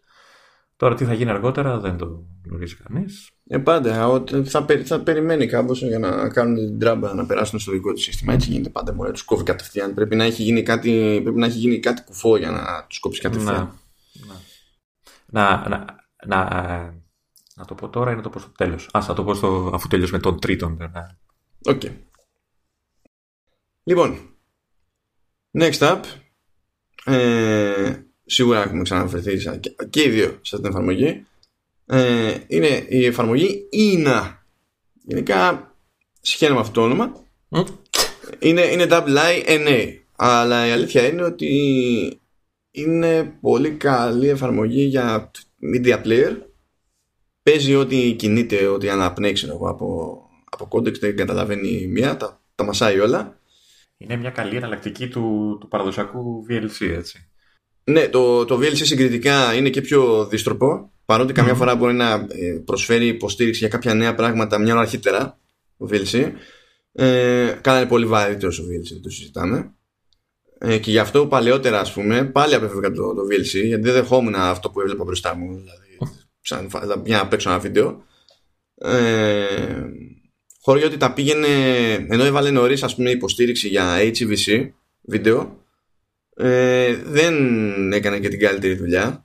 Ούτε τα πήγαινε πολύ καλά από κατανάλωση και το είχα αφήσει ξανά πίσω. Ε, και είχα σαν εναλλακτική τότε το Movist που τώρα έχει βγει ως Movist και Movist Pro αλλά εξακολουθώ να προτιμώ το INA το οποίο είναι δωρεάν σε αντίθεση με το Movist και το, μάλλον το Movist είναι δωρεάν, το Pro δεν είναι δωρεάν ο INA είναι δωρεάν έτσι κι αλλιώς αλλά το ζήτημα δεν είναι ότι το προ, προτιμώ αυτό, αυτή την εφαρμογή επειδή είναι δωρεάν. Προτιμώ αυτή την εφαρμογή διότι έχω δει πως σε περίπτωση που πας να παίξεις HDR βίντεο ενώ και οι υπόλοιποι έχουν υποτίθεται υποστήριξη και ξέρουν τι να κάνουν όταν αυτό το HDR βίντεο δεν παίζεται σε ε, HDR display ε, η μόνη εφαρμογή που έχω πετύχει και κάνει σωστή προσαρμογή για τα δεδομένα της οθόνης είναι, το, είναι η εφαρμογή INA έτσι κι αλλιώς δηλαδή είναι πιο ελαφριά εφαρμογή βλέπω ότι έχει χαμηλότερη κατανάλωση σε 4K βίντεο ξέρω εγώ, σε HVC και τέτοια πράγματα σε σχέση με τους υπολείπους δηλαδή Σκέψου τώρα, εγώ είμαι σε MacBook Pro με διπύρινο. Ε, θα βάλω να τρέχει, ξέρω εγώ, 4K και η CPU θα πάει στο 14%, 17%, 18% σαν κύριε κέφι. Movist θα είναι στάνταρ πάνω από 20. Καλά και άμα βάλω VLC με κλείνει ρέγγες. Και δεν, δηλαδή προφανώς και με νοιάζει αυτό το πράγμα. Καλά, άμα δεν είναι 4K είναι ακόμη χαμηλότερη κατανάλωση, άρα παίζει ρόλο όταν θα θέλω να δω κάτι on the go σε πτήση για να μην βαριέμαι, ξέρω. Και καλό είναι να επιβιώνει η μπαταρία μέχρι να φτάσω στο, στο, στον προορισμό μου. Και γενικά έχω ειδική συμπάθεια στην εφαρμογή αυτή παρά την αντιπάθειά μου στο όνομα της. Εν τω μεταξύ, αυτή την εφαρμογή την έχουμε αναφέρει, την έχεις ξαναπεί, την έχουμε ξαναπεί μάλλον στο προηγούμενο. Ε, αυτό που θυμάμαι είναι ότι την είχα ανακαλύψει ε, μία-δύο ημέρες πριν την αναφέρεις στο πρώτο podcast που την ανέφερες. Mm. Και όταν την ανέφερες, λέω Α, προχτές την έβαλα, ξέρεις. Οκ. ναι, ναι, είναι, είναι καλή φάση πάντως. Ναι, είναι, είναι, και κάνει και συχνά updates και ενημερώνεται και είναι ok. Ε, αν, αν, και να σου πω την αλήθεια, δεν συνε... όταν είμαι σπίτι, δεν συνηθίζω να βλέπω βίντεο στο Mac. Ε, τα, τα πετάω όλα στην τηλεόραση και και αράζω, αλλά εντάξει, πάντα, πάντα χρειάζεται ένα καλό player στο, στο Mac. Mm. Ε, άμα του πετάξεις αρχείο από, το, από τα podcast τα δικά μας μεταξύ, βλέπει και τα chapters. Έλα, αλήθεια. Αμέ. OK. Okay. Καλό αυτό. Για προχώρα. Λοιπόν, πάμε, συνεχίζουμε με τρίτους, έτσι. Πάμε τώρα σε, σε, σε προφανή εφαρμογή που χρησιμοποιώ σε εισαγωγικά αναγκαστικά, εντάξει, δεν είναι αναγκαστικό. Ε, μιλάω για άλλη μια εφαρμογή, μιλάμε για άλλη μια εφαρμογή που και αυτή την έχουμε αναφέρει πάρα πολλές φορές. Είναι το, το Duet. Το Duet Display. Ε, το οποίο είναι εφαρμογή σε iOS. Την, την αγοράζεις, νομίζω. Κάνα δεκάρικο έχει κάπου εκεί, νομίζω. Έκανε, δεν θυμάμαι αν έχει αλλάξει κάτι. Ε, και ουσιαστικά ε, και, και πρέπει να κατεβάσει και δωρεάν ένα client στο Mac για να μπορεί να επικοινωνεί το, η εφαρμογή του στο iOS με το Mac και να κάνει τι να κάνει, να κάνει την, ε, το, το, το, το, το iPad διπλή οθόνη, δεύτερη οθόνη στο, στο Mac. Ε, είναι ουσιαστικά το, το καινούριο αυτό που ε, θα, θα κυκλοφορήσει τώρα με, το, με, με τα καινούργια λειτουργικά της Apple, ε, το site που λέμε της Apple. Ε, που κάνει το ίδιο πράγμα ουσιαστικά. Ε, απλά το Duet είναι από τις πρώτες, ε, όχι από, μάλλον δεν είναι από τις πρώτες λύσεις, αλλά είναι μία από τις πρώτες αξιόλογες λύσεις για αυτό το κομμάτι. Δηλαδή από, από τότε που είχε βγει, πέρα ότι οι ίδιοι διαφημίζουν ότι είναι πρώην ε, engineers της Apple και ξέρουν ξέρεις, τα, τα κατατόπια κτλ. Ε, πάντα είχε καλή απόδοση, πέρα από ένα αρκετά ε, εκτενές διάστημα το οποίο είχε πρόβλημα με τα λειτουργικά, με το Mac ε, που γινόταν κάποια update και είχε χαλάσει ουσιαστικά η λειτουργία, αλλά το στρώσανε. Πάντα όταν δούλευε, και τώρα πλέον δηλαδή, ε, η απόδοση είναι αρκετά καλή, έχει αρκετές λειτουργίες προσαρμογής ανάλογα με τη συσκευή που συνδέεις, δηλαδή μπορείς να επιλέξεις ε, την ανάλυση που θα δείχνει ανάλογα με το μέγεθος του iPad, δηλαδή μπορείς να διαλέξεις 9,7, το δεκάρι, το δεκάρι, έχει αναλύσεις, όπως είναι οι αναλύσεις που επιλέγεις ε, στα preferences του Mac ε, που, που, σου λέει ξέρω εγώ, περισσότερο χώρο, λιγότερο χώρο, τέτοια πράγματα, έχει τέτοιες ε, ε, ε επιλογές. Έχει επιλογή για 30-60 Hz, έχει επιλογή να αξιοποιήσει αν υπάρχει κάποια ξεχωριστή κάρτα γραφικών, ε, έχει διάφορα. Ε, το χρησιμοποιώ καθημερινά, ε, ειδικά τώρα με το Mac Mini, γιατί κάποια στιγμή το είχα αντικαταστήσει επειδή δούλευα, είχα μόνο το laptop και έχω μια οθόνη εξωτερική μεγάλη και απλά σαν δεύτερη είχα το laptop. Τώρα που δουλεύω με το Mini, ε, το ξανά, ξέρεις, το ξανά χρησιμοποιώ πλέον καθημερινά. Ε, το καλό και η διαφορά με το Sidecar, αυτό που είχαμε πει και στην ανάλυση των λειτουργικών, είναι ότι ε, δουλεύει με τα πάντα. Ε, δεν ξέρω αν έχουν κόψει, αλλά τουλάχιστον όταν το είχα αγοράσει εγώ, δούλευε και με μοντέλα με, με το 30 πίνο. Δηλαδή πολύ παλιά iPad. Ε, δεν... Κάνα τώρα το έχουν, δεν το έχουν κόψει. Ε, εντάξει, δεν υπάρχει και εύκολα να βρεις τέτοιο μοντέλο. Ναι, ε, ναι, πια πάει. Αλλά σου λέω, ε, ήταν ενδεικτικό ότι μπορείς να βάλεις ό,τι iPad ήθελες. Ε, έχει, νομίζω, αν θυμάμαι καλά, έχει να, να πληρώσει κάτι παραπάνω, κάνεις κάποια συνδρομή για κάποιες πιο επαγγελματικές λειτουργίες, αλλά νομίζω και για σύρματη σύνδεση. Εμένα δεν με απασχολεί, δεν με ενδιαφέρει τόσο αυτό. Ε, υποστηρίζει touch, ε, υποστηρίζει προβολή, σου εμφανίζει μάλλον στο iPad και touchpad, ε, touch bar, συγγνώμη. Ε, οπότε όσοι δεν είχαν μπορούν να την ξαναπαίξουν και να δοκιμάσουν ε, τη touch bar ε, στην οθόνη του iPad. Ε, και γενικά είναι μια καλή και σχετικά φτηνή λύση. Αν, αν ειδικά ακόμα και μετά την κυκλοφορία των, των νέων λειτουργικών, αν, αν έχεις κάποιο παλιότερο Mac που δεν θα υποστηρίζεται από το Sidecar, ε, μια τέτοια λύση νομίζω για όποιον θέλει έτσι, μια δεύτερη οθόνη, το, να κάνει μάλλον το iPad ε, να το κάνει δεύτερη οθόνη, νομίζω είναι πολύ καλή λύση όλο αυτό. Έτσι κι αλλιώς είναι από τις λίγες λύσεις. Γιατί είναι το Duet Display, είναι το Luna Display και από εκεί και πέρα ό,τι θα υποστηρίζει, ό,τι ε, αέρα θα είναι το site η, δια... Ναι, η διαφορά με το Luna Display, το οποίο κάποια στιγμή σκεφτόμουν και αυτό να το, να, το πάρω, είναι ότι, ότι το, η εταιρεία που το φτιάχνει, ε, η οποία έχει νομίζω και το Astropad. Ε, ναι, θέλει και hardware. Θέλει θέλει, το... έχει, ε, ναι, το, η, η, λύση είναι, ε, το αποτέλεσμα είναι το ίδιο, αλλά αυτοί χρησιμοποιούν και ένα dongle, ένα USB dongle, το οποίο υποτίθεται ότι βελτιώνει και κάνει και ασύρματη σύνδεση και τα λοιπά. Και τα λοιπά. Mm. Είναι πιο ακριβή λύση. Δεν ξέρω να σου πω, γιατί δεν το έχω δει από κοντά, αν η απόδοση που προσφέρει αξίζει για τα λεφτά που ζητάνε. Προφανώς θα αξίζει, δεν ξέρω, ναι. Πάντως το Duet είναι πλήρως software, είναι μάλλον μόνο μέσω software. Είναι φτηνή λύση, οπότε μπορεί κάποιος εύκολα να το δοκιμάσει. Δηλαδή, δεν θα, τα λεφτά που θα κλάψει αν δεν του κάνει είναι, είναι λίγα, δεν είναι κάτι τραγικό. Ενώ το άλλο νομίζω είναι 80-90 ευρώ νομίζω κάνει. Ανάλογα τι θα πάρεις. Αυτά. Ωραία. Συνεχίζω και εγώ με το δικό μου. Πρέπει να είναι η πιο, η πιο βαρετή, αλλά μπορεί να είναι και ταυτόχρονα η πιο χρήσιμη εφαρμογή που έχω σε αυτή τη λίστα. Λέγεται The Unarchiver. ε, σε αντίθεση με τις προηγούμενες δύο εφαρμογές μου αυτή υπάρχει και σε iOS αν και βέβαια καμία σχέση το τι κάνει ακριβώς. Μάλλον τα ίδια πράγματα κάνει, απλά καμία σχέση η χρησιμότητά τους στη μία και στην άλλη περίπτωση.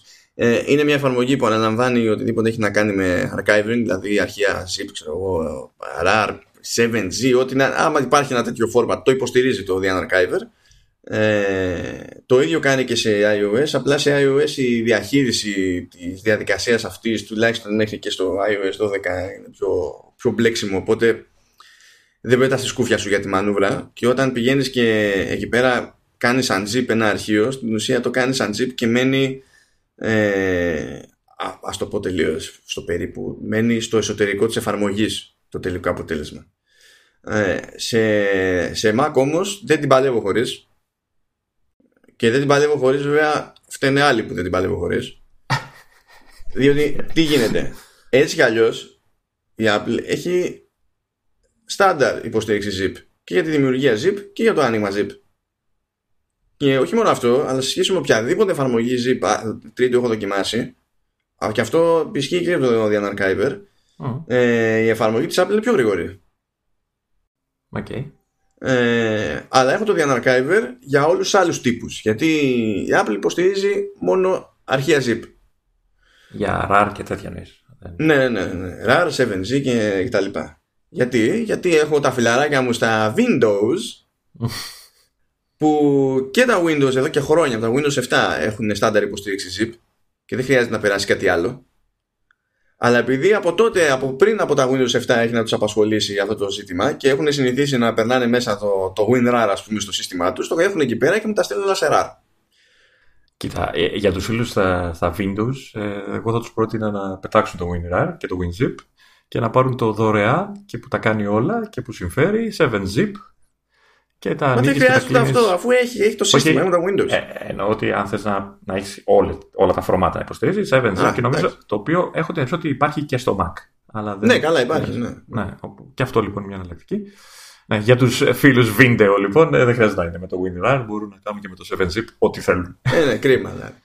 Ε, το Dian Archiver το μεταξύ υπάρχει σε δύο εκδόσεις. Δηλαδή διατίθεται και μέσω του Mac App Store ε, αλλά και εκτός από το site του developer δωρεάν είναι και στις δύο περιπτώσεις. Η διαφορά είναι ότι η έκδοση του Mac App Store έχει κάποιους περιορισμούς στο file system λόγω unboxing ναι. ε, οπότε κάθε φορά ξέρω εγώ πως να κάνεις unzip κάτι σου σκάει dialog box ας πούμε για να κατά μία να δώσεις άδεια για, το, για τον προορισμό ότι μπορεί να αποθηκεύσει εκεί πέρα.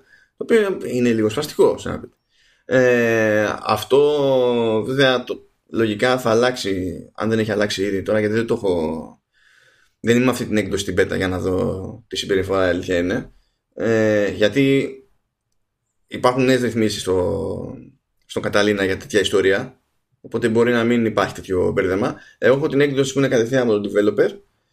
Ε, και εκεί πέρα του λες τέλος πάντων ρυθμίζεις ότι τι θες να συμβαίνει όταν κάνεις unzip κάτι ξέρω εγώ όταν κάνεις zip και δίνεις μια φορά την άδεια και τελείως υπόθεση. Είναι τσάμπα ε, είναι η καλύτερη αναλυτική που έχω πετύχει. Έχω δοκιμάσει και άλλες που είναι πληρωμή και είναι πιο αργές και πιο βαριές εφαρμογές και δεν αξίζει τον κόπο. Ε, και για κάποιο λόγο ποτέ δεν είναι ψηλά ας πούμε στα top του Mac App Store που έχω πετύχει archiving utilities στο top 10 του Mac App Store που τα top 10 που βλέπουμε εμείς είναι, είναι τα τοπικά, δηλαδή αυτά που βλέπουμε στην Ελλάδα, ξέρω ναι. Και βλέπω κάτι απίθανες εφαρμογές από τη μέση του πουθενά της ξύνη μάνα τους, ξέρω εγώ. Και βγαίνουν στο top 10 γιατί προφανώς ο κόσμος δεν έχει συνειδητοποιήσει ούτε ότι δεν χρειάζεται εφαρμογή για zip, ούτε πως αν χρειάζεται κάτι για άλλα formats, ε, για άλλους τύπους archiving τέλος πάντων. Υπάρχουν λύσεις σαν το Dian Archiver και κάποιοι ασχολούνται με ό,τι να είναι. Το Dian Archive είναι pop up, fire and forget. Δεν υπάρχει. κάνει και archive, έτσι. Δεν κάνει, γιατί το όνομα μπερδεύει λίγο. Δηλαδή, μπορείς να συμπιέσεις κιόλας μέσω του Archiver ή όχι; Είναι μόνο για αποσυμπίεση. Ε, νομίζω για, το, για να φτιάξει ε, archives έχει μια άλλη εφαρμογή ο ίδιος που δεν θυμάμαι πώς τη λένε. Είναι και καλά, είναι σαν sister app τέλος πάντων. Που εκείνη κάνει και αποσυμπίεση και κάνει και κάτι παραπάνω που έχει συνηθίσει που, που ίσως να έχει συνηθίσει κάποιος από WinRAR και WinZip και τέτοια ότι μπορεί να ανοίξει ένα archive και να δει τα περιεχόμενα χωρίς να κάνει την αποσυμπίεση πρώτα. Αυτό, αυτό, αυτό είναι μια λειτουργία που ε, τη χρειάζομαι εγώ πολλές φορές ε, ειδικά όταν θέλω να στείλω κάποιο zip το οποίο ε, από μέσα θέλω να αφαιρέσω πράγματα που αυτός που θα το λάβει δεν τα χρειάζεται και για να μην κλείνει και το αρχείο ε, ναι. και γι' αυτό ε, έχω δοκιμάσει και το, το Better Zip. Στο είχα ξαναπεί και αυτό. Το οποίο βέβαια είναι επιπληρωμή και είναι σχετικά ακριβό. Ε, το οποίο έχει και το, καλό ότι υποστηρίζει το, το, quick, το quick look. Δεν πατάς space και βλέπεις τα περιεχόμενα, δεν μπορείς να κάνεις τίποτα, αλλά τουλάχιστον βλέπεις τα γρήγορα τι έχει το zip χωρίς να το ανοίγεις κτλ. Ε, σίγουρα είναι πιο βαρύ, πιο αυτά που λες. Ε, ανοίγει βέβαια τα πάντα κτλ. Αλλά είναι και επί πληρωμή. OK, okay, πάντως το, ναι, το Archiver είναι μια καλή. Καλή... Κοίτα, οι περισσότεροι δεν έχουν ιδιαίτερη απαίτηση. Οι περισσότεροι είναι σπάνιο πλέον να χρειάζεται να κάνουν ζιπάρισμα. Και αν θέλουν να κάνουν ζιπάρισμα, για στο macOS δεξί κλικ. Ε, Δημιουργία, ναι. Ναι, δηλαδή, OK, okay, compress. Αυτό δεν, δεν χρειάζεται πίεση. Ε, και εκεί είναι, και γίνεται zip. Αλλά τουλάχιστον για να ανοίγουν όλα τα υπόλοιπα είναι η εύκολη και η πιο γρήγορη λύση που έχω πετύχει. Και αυτά. Προχωράς. Να ήταν πολύ ενδιαφέρουσα η συναρπαστική. ναι, ναι, κρατάω τα καλύτερα για το τέλος.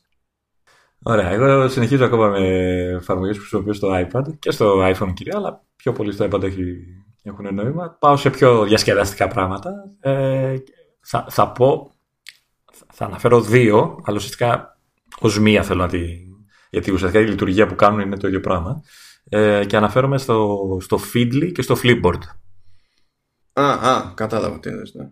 Ναι, είναι εφαρμογές ε, reader, πώς λένε. Αν και, αν και εντάξει, δεν είναι το ίδιο ε, πράγμα. Έχουν διαφορετική, ναι, έχουν διαφορετική οπτική, ας το πούμε, προσέγγιση μάλλον. Που μπορούν στο ίδιο σύστημα, δηλαδή τραβάνε από RSS, ναι. αλλά δεν προσπαθούν να πετύχουν το ίδιο πράγμα ακριβώς. Ναι, ναι, γι' αυτό τα έχω βάλει μαζί, γιατί επειδή τα χρησιμοποιώ και τα δύο. Ήδη και το Fiddle τώρα το, το είχα κάποια στιγμή, ξέρω, το έχω συνδέσει με Gmail τότε, με το παλιό και πεθαμένο Google Reader, πώς λέγονταν. Mm.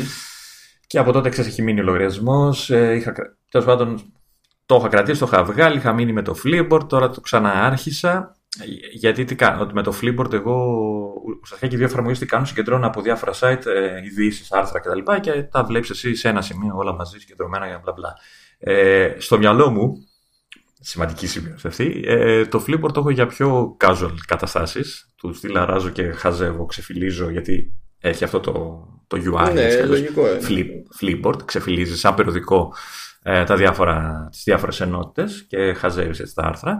Και το Feedly το έχω και, ε, το, το έχω και για πιο, πιο δουλειά. Δηλαδή όταν θέλω να συγκεντρώσω όγκο, να, να δω δηλαδή άρθρα για κάτι συγκεκριμένο από πολλές πολλές μεριές, τα έχω, πεταμένα, τα έχω πεταμένα όλα στο Feedly και ε, ξέρεις, διαβάζω από εκεί. Ναι, είναι Αλλά... ευκολότερο να κάνεις αναζήτηση, ναι, να οργανώσεις σε γκρουπάκια, είναι πιο εύκολο. Προσαρμόζεται πιο εύκολα, ναι, αυτό. Το Flipboard το έχω πιο πολύ για ναι, αυτό, χαλαρίο διάβασμα.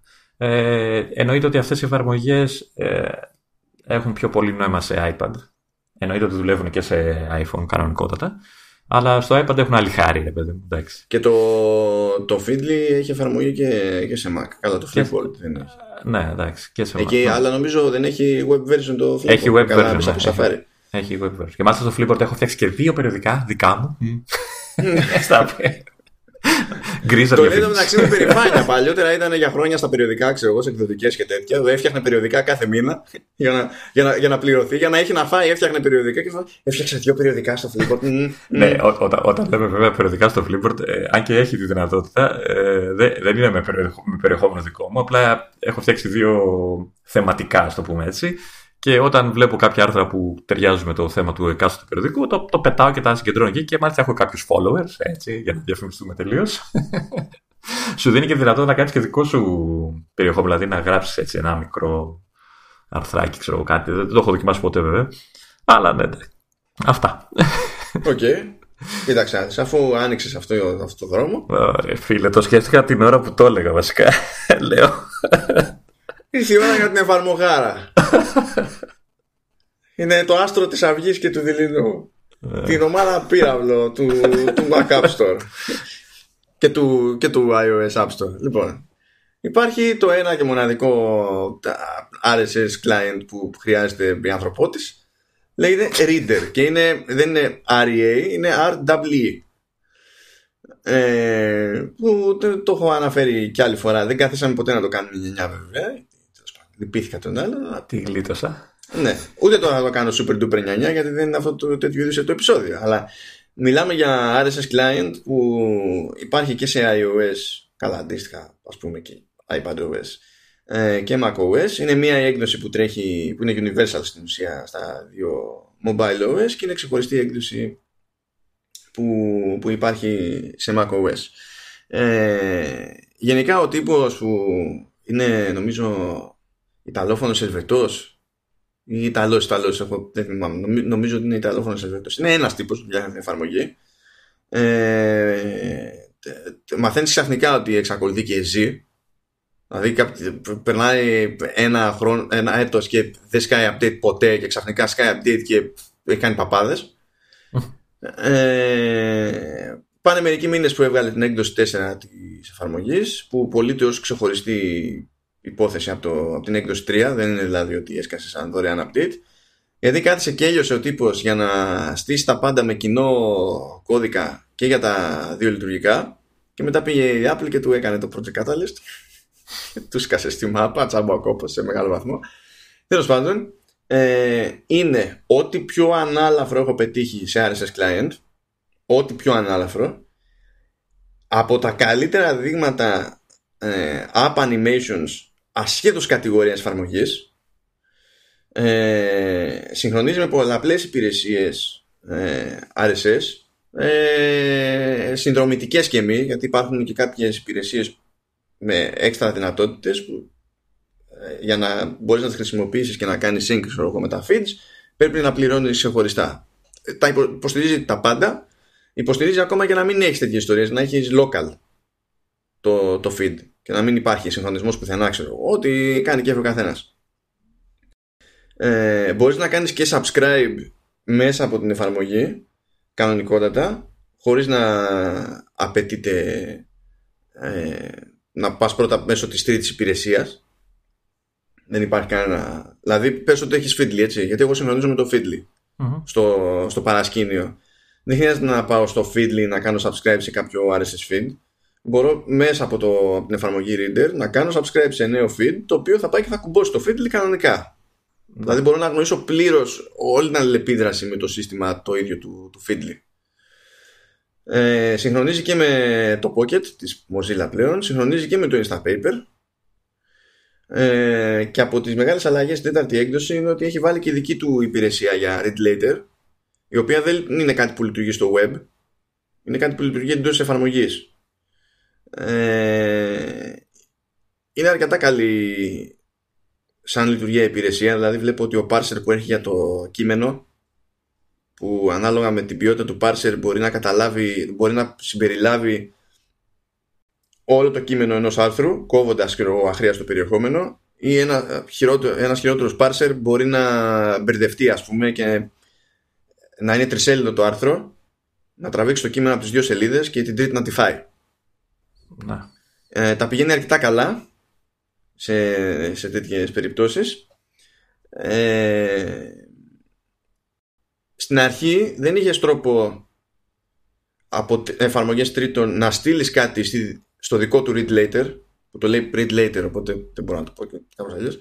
Ε, το έχει διορθώσει αυτό σε iOS δηλαδή πλέον υπάρχει extension που σκάει στο, στο, στο share sheet και μπορείς να στείλεις κάτι στο read later του, του reader δεν υπάρχει ακόμα αυτό το extension σε Mac βέβαια.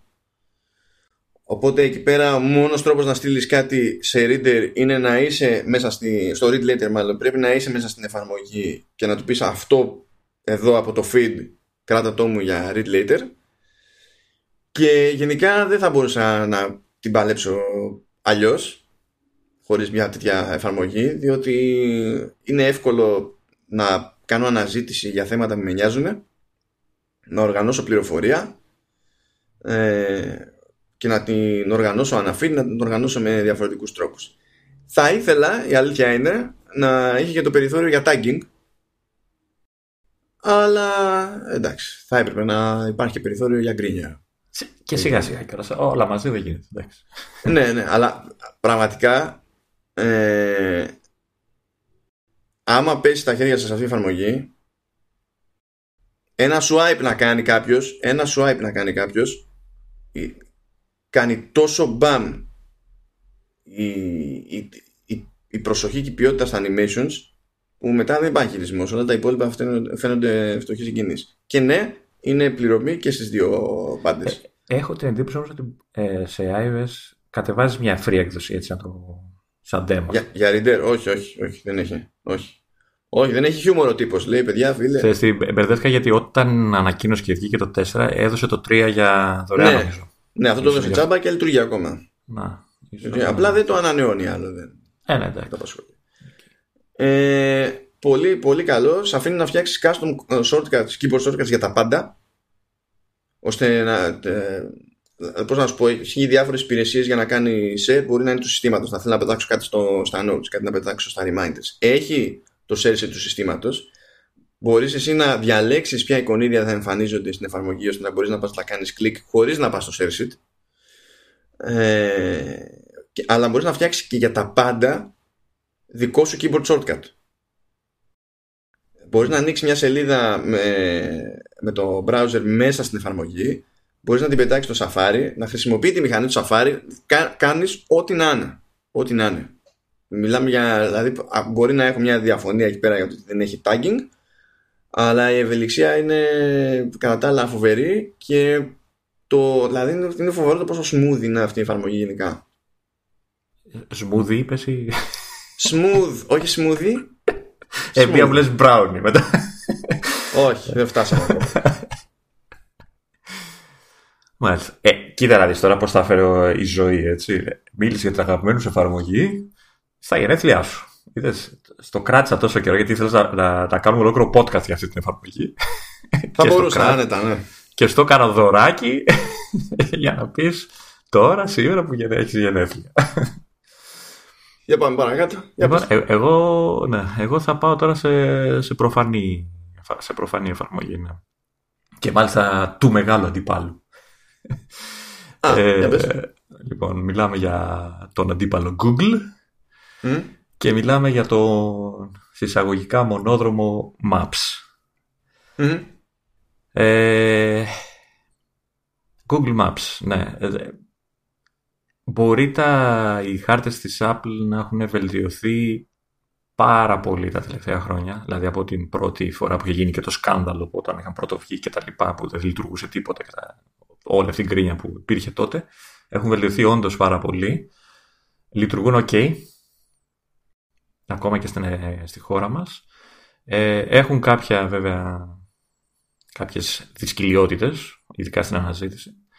Και γι' αυτό, το, και, και, γι αυτό και για άλλους λόγους, πιο μικρό, μικρό, μικρότερους ίσως λόγους, ε, βάζω στη λίστα τα, τους χάρτες της Google ε, και τους βάζω, παρόλο που είναι διαθέσιμοι και σε desktop και σε iPad, ε, θα αναφερθώ στο iPhone γιατί είναι, εντάξει και στο iPad συμβαίνει, αλλά πιο πολύ το iPhone ε, είναι η συσκευή που συνήθως συναντάει κάποιος μέσα σε ένα αυτοκίνητο. Ε, οι χάρτες Google είναι, είναι, εξακολουθούν να είναι, καλώς ή κακός, ένα από τα πιο αξιόπιστα συστήματα GPS για οδήγηση και όχι μόνο.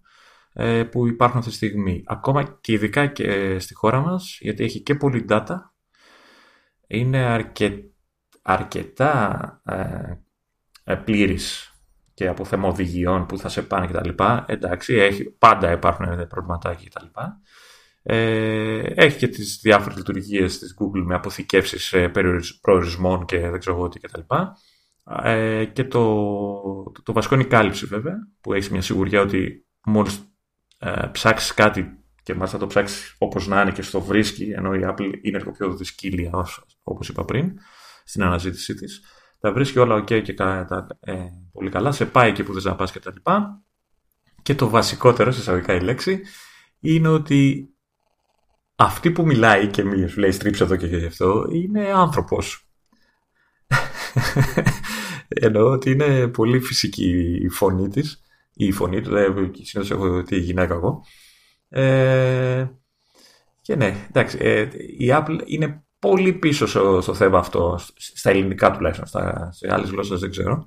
Ε, δηλαδή βάζεις Apple Maps και νομίζω ότι σου μιλάει το ρομπότ της γειτονιάς, έτσι, δηλαδή είναι τραγική η φωνή, έχει μείνει... Είναι όπως ήταν κάποτε τα, οι χάρτες της Google, ε, ακούγεται η φωνή. Χάριστοι οι... άνθρωποι.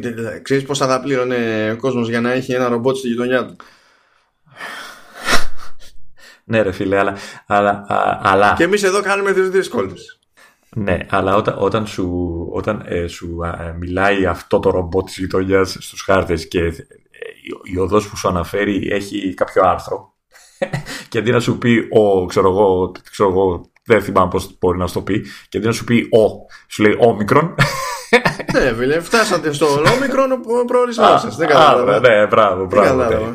Όμικρον προορισμός. Δηλαδή, είναι... Σου τραβάει την προσοχή έτσι, γιατί αν έλεγε φτάσατε στον προορισμό σας, αν είσαι λίγο αφηρημένος, δεν παίρνεις ότι έγινε, δεν παίρνεις χαμπάρι ότι έγινε και κάτι. Αν σου πει κάποιος όμικρον προορισμός, θα πεις όπου κάτι έχει παιχτεί εδώ. Ναι, ναι, ναι. ναι. Ε, θα, θα μπορούσα να το κάνω και σωστά. Ο προορισμός όμικρον. Έτσι, να, να, να βρεις το γράμμα, ξέρω Ναι, ναι, ναι. Ε, θέλω, ελπίζω ότι κάποια στιγμή θα ασχοληθεί η Apple. Ναι, χαχά. Ε, το καλό είναι βέβαια ότι έχει βελτιώσει αρκετά την κάλυψη. Δηλαδή έχει τύχει, δηλαδή αυτό ήταν από τα άγραφα, ε, να ψάχνω μια διεύθυνση και οι ε, χάρτες της Google να με έχουν στείλει σε τρία διαφορετικά λάθος σημεία και Apple να με πάει κατευθείαν. Έχει γίνει και αυτό. Ναι, από τα μυστήρια ε, της Ναι. Η Apple έχει το, το θετικό ότι είναι του συστήματος, οπότε έχει Siri, ε, οπότε μπορεί να πεις απλά, ξέρεις, θέλω να πάω σπίτι, οπότε ξέρεις, συνδυάζει τα δεδομένα από τις επαφές και θα και σε πάει σπίτι, μπορεί να συνδεθεί με το ρολόι.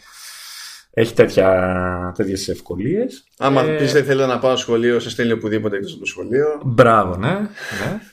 Ε, Άμα αλλά... θες να πας στο σχολείο, σε στέλνει οπουδήποτε εκτός από το σχολείο. ναι. Ε, αυτά. Ε, νομίζω ότι ακόμα έχει, έχει αρκετό δρόμο μπροστά της, ειδικά στην Ελλάδα η Apple. Έχει, έχει, ναι, ειδικά στην Ελλάδα έχει. Ναι. Ναι, και ενεργοποιήθηκε η Siri εδώ, κανείς δεν ξέρει γιατί. Επειδή πάει ειδικά στην Ελλάδα και θύχτηκε. Όχι, μπορείς θέλεις να σε πάει στο σχολείο. μπορεί, μπορεί, αλλά είναι too late. Too late for that. Ε, λοιπόν, επόμενη εφαρμογούλα είναι η πρώτη τελευταία που έχω στη λίστα. Είναι το Twitterific που το χρησιμοποιώ και σε iOS και σε, και σε macOS.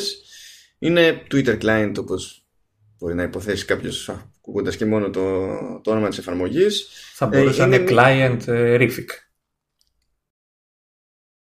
Και πέθανε.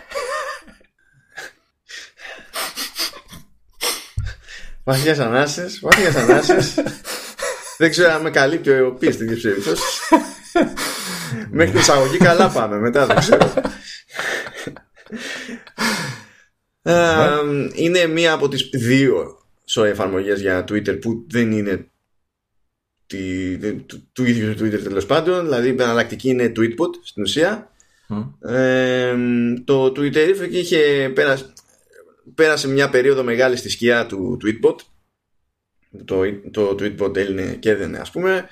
Ε, και το Twitter είχε μείνει στα ζήτα ειδικά σε Mac. Δηλαδή δεν μπαίναν στην διαδικασία να συντηρήσουν τίποτα. Με τα πολλά μπήκαν στην διαδικασία να ανανεώσουν και, τη, και το Twitter για iOS, iPadOS αλλά βγάλανε και έκδοση της προκοπής για, για macOS ε, βασικό πλεονέκτημα γενικά αυτών των εφαρμογών δηλαδή και στο Tweetbot είναι ότι συγχρονίζει τη θέση του timeline το ρημάδι.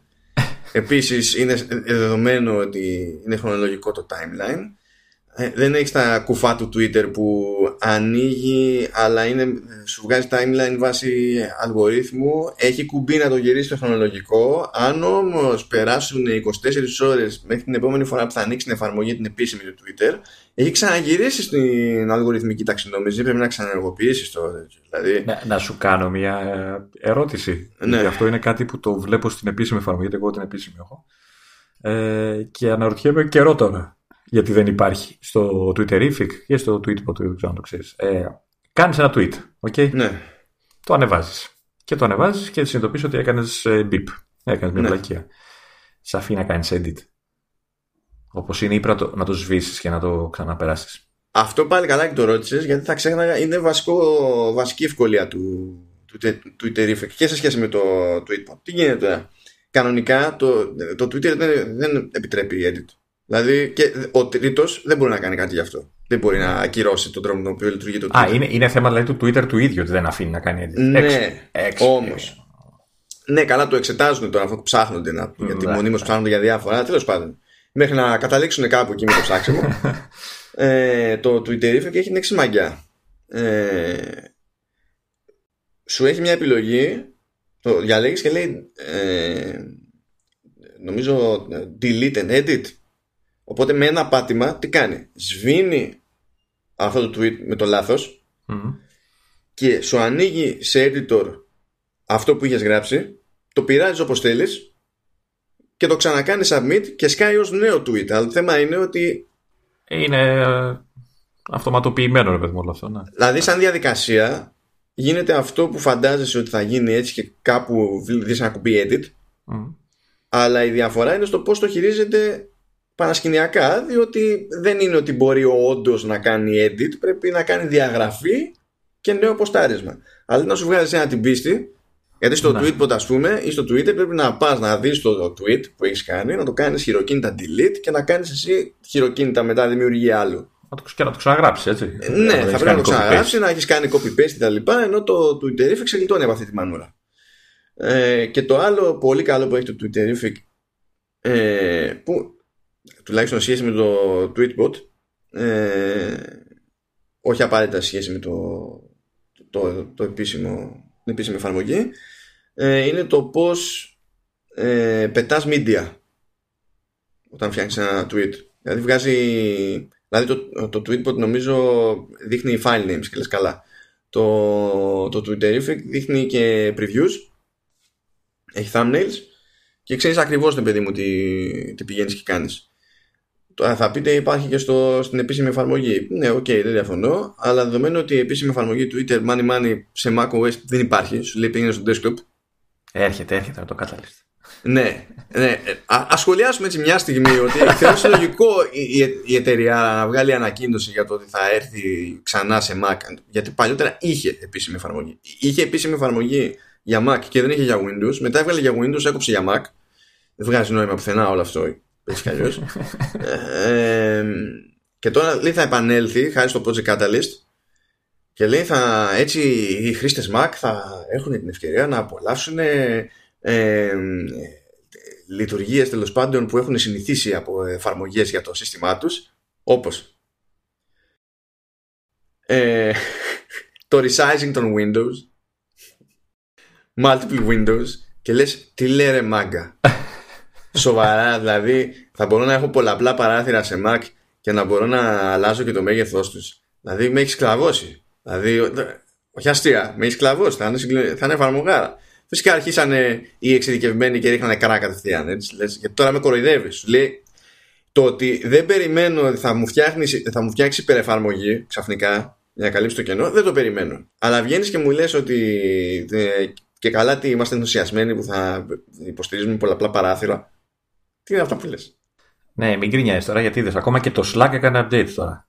Και είναι πιο γρήγορα, ανοίγει πιο γρήγορα. Ναι, είναι επειδή είναι φοβερές εφαρμογές Electron. Είναι τόσο φοβερές εφαρμογές που κάνανε ένα update και έχει πέσει κατανάλωση σε RAM 50%. Εντάξει, ε, κάπου διαβάζω για το Slack ότι είναι με ένα κόμμα ε, λέει Electron, αλλά, ακόμα, αλλά κάναν λέει διάφορες αλλαγές και δεν ξέρω τι. Ναι, εντάξει, μπορούν να κάνουν αλλαγέ και, σε, και σε ρημάδι catalyst, μπας και μισοσοδούμε.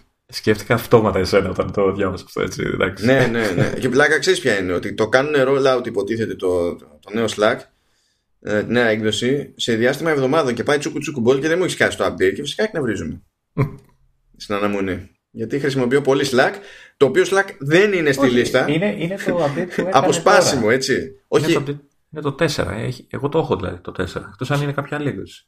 Ο, το, δεν, το 4 όχι, 4, 4 είναι έτσι κι αλλιώς. Αυτό το update δεν το έχει πέρασει σαν major, νομίζω. Κάτσε να ότι, ότι, ότι υποτίθεται είναι διαθέσιμο και είναι αυτό. Τώρα δεν ξέρω αν θα κάνει άλλο. Είναι διαθέσιμο, αλλά δεν είναι διαθέσιμο σε όλους παράλληλα. Α, το, δηλαδή το επίσημο post λέει ότι το rollout είναι σταδιακό και θα γίνει σε διάστημα εβδομάδων. Α, το πηγαίνει λίγο-λίγο. Ναι, γιατί είναι πολύ μεγάλη ταχύτητα και φοβούνται μην. ναι, μην βάλουν οι σερβερ. ναι, ναι, ναι, ναι. Εντάξει. Μην, μην εκτροχιάστε. Ναι. Μάλιστα. Γιατί έχουμε πελάτη και, τη, ε, και την IBM. Μην κουραστούν τα παιδιά, σκάσουν όλα τα updates ταυτόχρονα. Ε, ωραία. Είπαμε για τα τυβίσματα, έτσι. ναι, ναι, είπαμε. Ε, να σου πω πριν, πριν ξεκινήσω, γιατί έχει άλλη μία εσύ από τους τρίτους, εγώ τρεις. Αυτές που περιμένω από την αρχή να πω. ε, ε Πώς έχεις τρεις, δεν ξέρεις να μετράς μου, αφού μου είπες έχεις 7 και από 6. Ε, 7, ε, ε, έβαλα άλλες δύο έτσι να υπάρχουν. Δεν μπορείς να συνεννοηθεί με άνθρωπο. Δεν μπορείς να συνεννοηθεί με άνθρωπο. Οκ, πες προχώρα. Άντε κομμάτια να γίνει. Πριν προχωρήσω, θέλω να κάνω ένα πισωγύρισμα στους χάρτες. Ναι. Και, να, και να πω ότι πέρα από Apple και Google Maps ε, υπάρχει και το Waze. Έτσι, και το οποίο και αυτό ναι. ναι, ναι. Ε, το οποίο είναι ωραία εφαρμογή γιατί ε, ξέρεις, έχει κάνει αυτό το με την κοινότητα και όπως πηγαίνεις μπορείς να δηλώνεις προβλήματα στον δρόμο και τα ενημερώνονται όλοι κτλ. Αλλά δεν το λέω γι' αυτό. Ε, αποφάσισα πριν μερικές μέρες να το κατεβάσω για να το, να το δοκιμάσω στο αυτοκίνητο. Και επειδή μιλάγαμε για τις φωνές τώρα στο Google Maps, το Waze λοιπόν, που είναι και αυτό της Google, έχει από τα settings, ξέρω την πληροφορία, έχει το Χρήστο. Έχει το Χρήστο. Ποιον Χρήστο, το ξέρουμε; Έτσι λέγεται η φωνή, Χρήστος. Γιατί έχει, έχει settings που διαλέγεις φωνές και ο Έλληνας είναι ο Χρήστος. Νομίζω ότι είναι μια από τις πιο εξαιρετικές φωνές GPS που έχω ακούσει. Ο τύπος πρέπει να έχει κάνει, ό, όταν μίλαγε και έκανε την ηχογράφηση, πρέπει να έχει κάνει δύο-τρει ναργιλέδες. και είναι τους στυλ, ε, στρίψε εδώ. Φτάσατε. Χαλαρά ρε παιδάκι μου. Έχει έτσι ένα, ένα vibe. Ε, είναι, είναι, ναι, ναι, ε, πραγματικά αξίζει να το κατεβάσεις μόνο και μόνο και να βάλεις να κάνει μια, κάνεις μια διαδρομή και να τον ακούσει. Είναι, είναι απόλαυση. Τώρα δημιουργείς προσδοκίες όμως. γιατί θα ήθελα ξέρω να πει φλαράκι, μην αριστερή λωρίδα. Ναι, είναι έτσι, είναι λίγο πιο. Έχει ένα vibe, ε, θα, θα το καταλάβεις νομίζω. Ε, άμα το βάλεις, θα το καταλάβεις. OK. Okay. Λοιπόν, και τώρα. Λοιπόν. Ναι, ναι, περνάω τώρα, αφού έκανα αυτή τη μικρή παρένθεση, περνάω για να εξηγήσουμε κιόλας ότι από πού τα παίρνω. Περνάμε στην αγαπημένη μου Readdle εταιρεία με μια τριπλέτα εφαρμογών από τις οποίες θα ξεκινήσω. Έχεις σφυρίξει ήδη έτσι, η αγαπημένη μου Riddle εταιρεία. Δεν είναι καλά. καλά να εκνευριστώ έτσι. Δεν είναι και καλά. Οπωσδήποτε. Πείτε δεν το κάνει. Ωραία, εντάξει. Ε, κάνει delete. Αγαπημένη μου εταιρεία Riddle. Εν τω μεταξύ, επειδή σε εκνευρίζει, το περνάω τόσο στον Ντούκου και τα λέω πάντα έτσι τώρα. έτσι για να γουστάρω. Να δεις ποιο θα είναι το επόμενο Ντούκου που θα ακουστεί. Από τι θα, θα βγει το Ντούκου.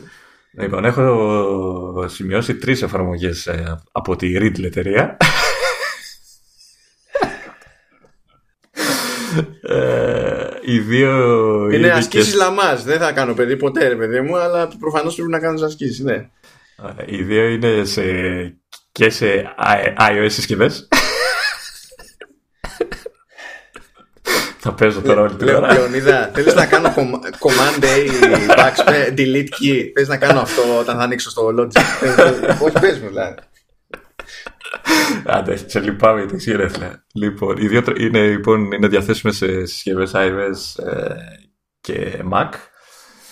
Και η μία είναι μόνο, έχει νόημα, όχι, είναι μόνο σε iOS, σε λειτουργικό iOS ε, και θα ξεκινήσω με αυτήν ε, και μιλάμε για το ε, για το μαγικό Documents, Documents 6. Το Document 6 δεν ξέρω πόσοι το γνωρίζουν, πόσοι το χρησιμοποιούν κτλ.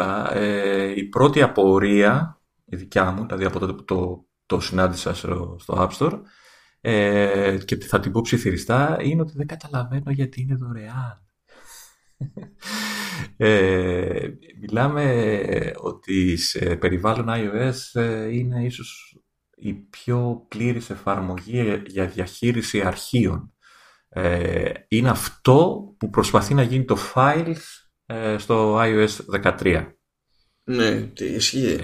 Ε, ε, μιλάμε για μια εφαρμογή που υπάρχει πάρα πολλά χρόνια, από εποχές που το iOS ήταν ένα κλειστό σύστημα που δεν επέτρεπε τίποτα, ήταν όλα ξέρεις, δυσκύλια, δυσκίνητα, τα πάντα. Ε, Όταν δεν υπάρχει πάρα πολλά χρόνια, υπάρχει από πριν το μεγάλο redesign που έγινε ναι, στο ναι, iOS ναι, 7. Ναι. έτσι. Μιλάμε για χρόνια τώρα, ουσιαστικά. Ε, βέβαια με τα χρόνια και επειδή η εταιρεία είναι αρκετά σοβαρή εταιρεία, είναι μεγάλη εταιρεία κτλ.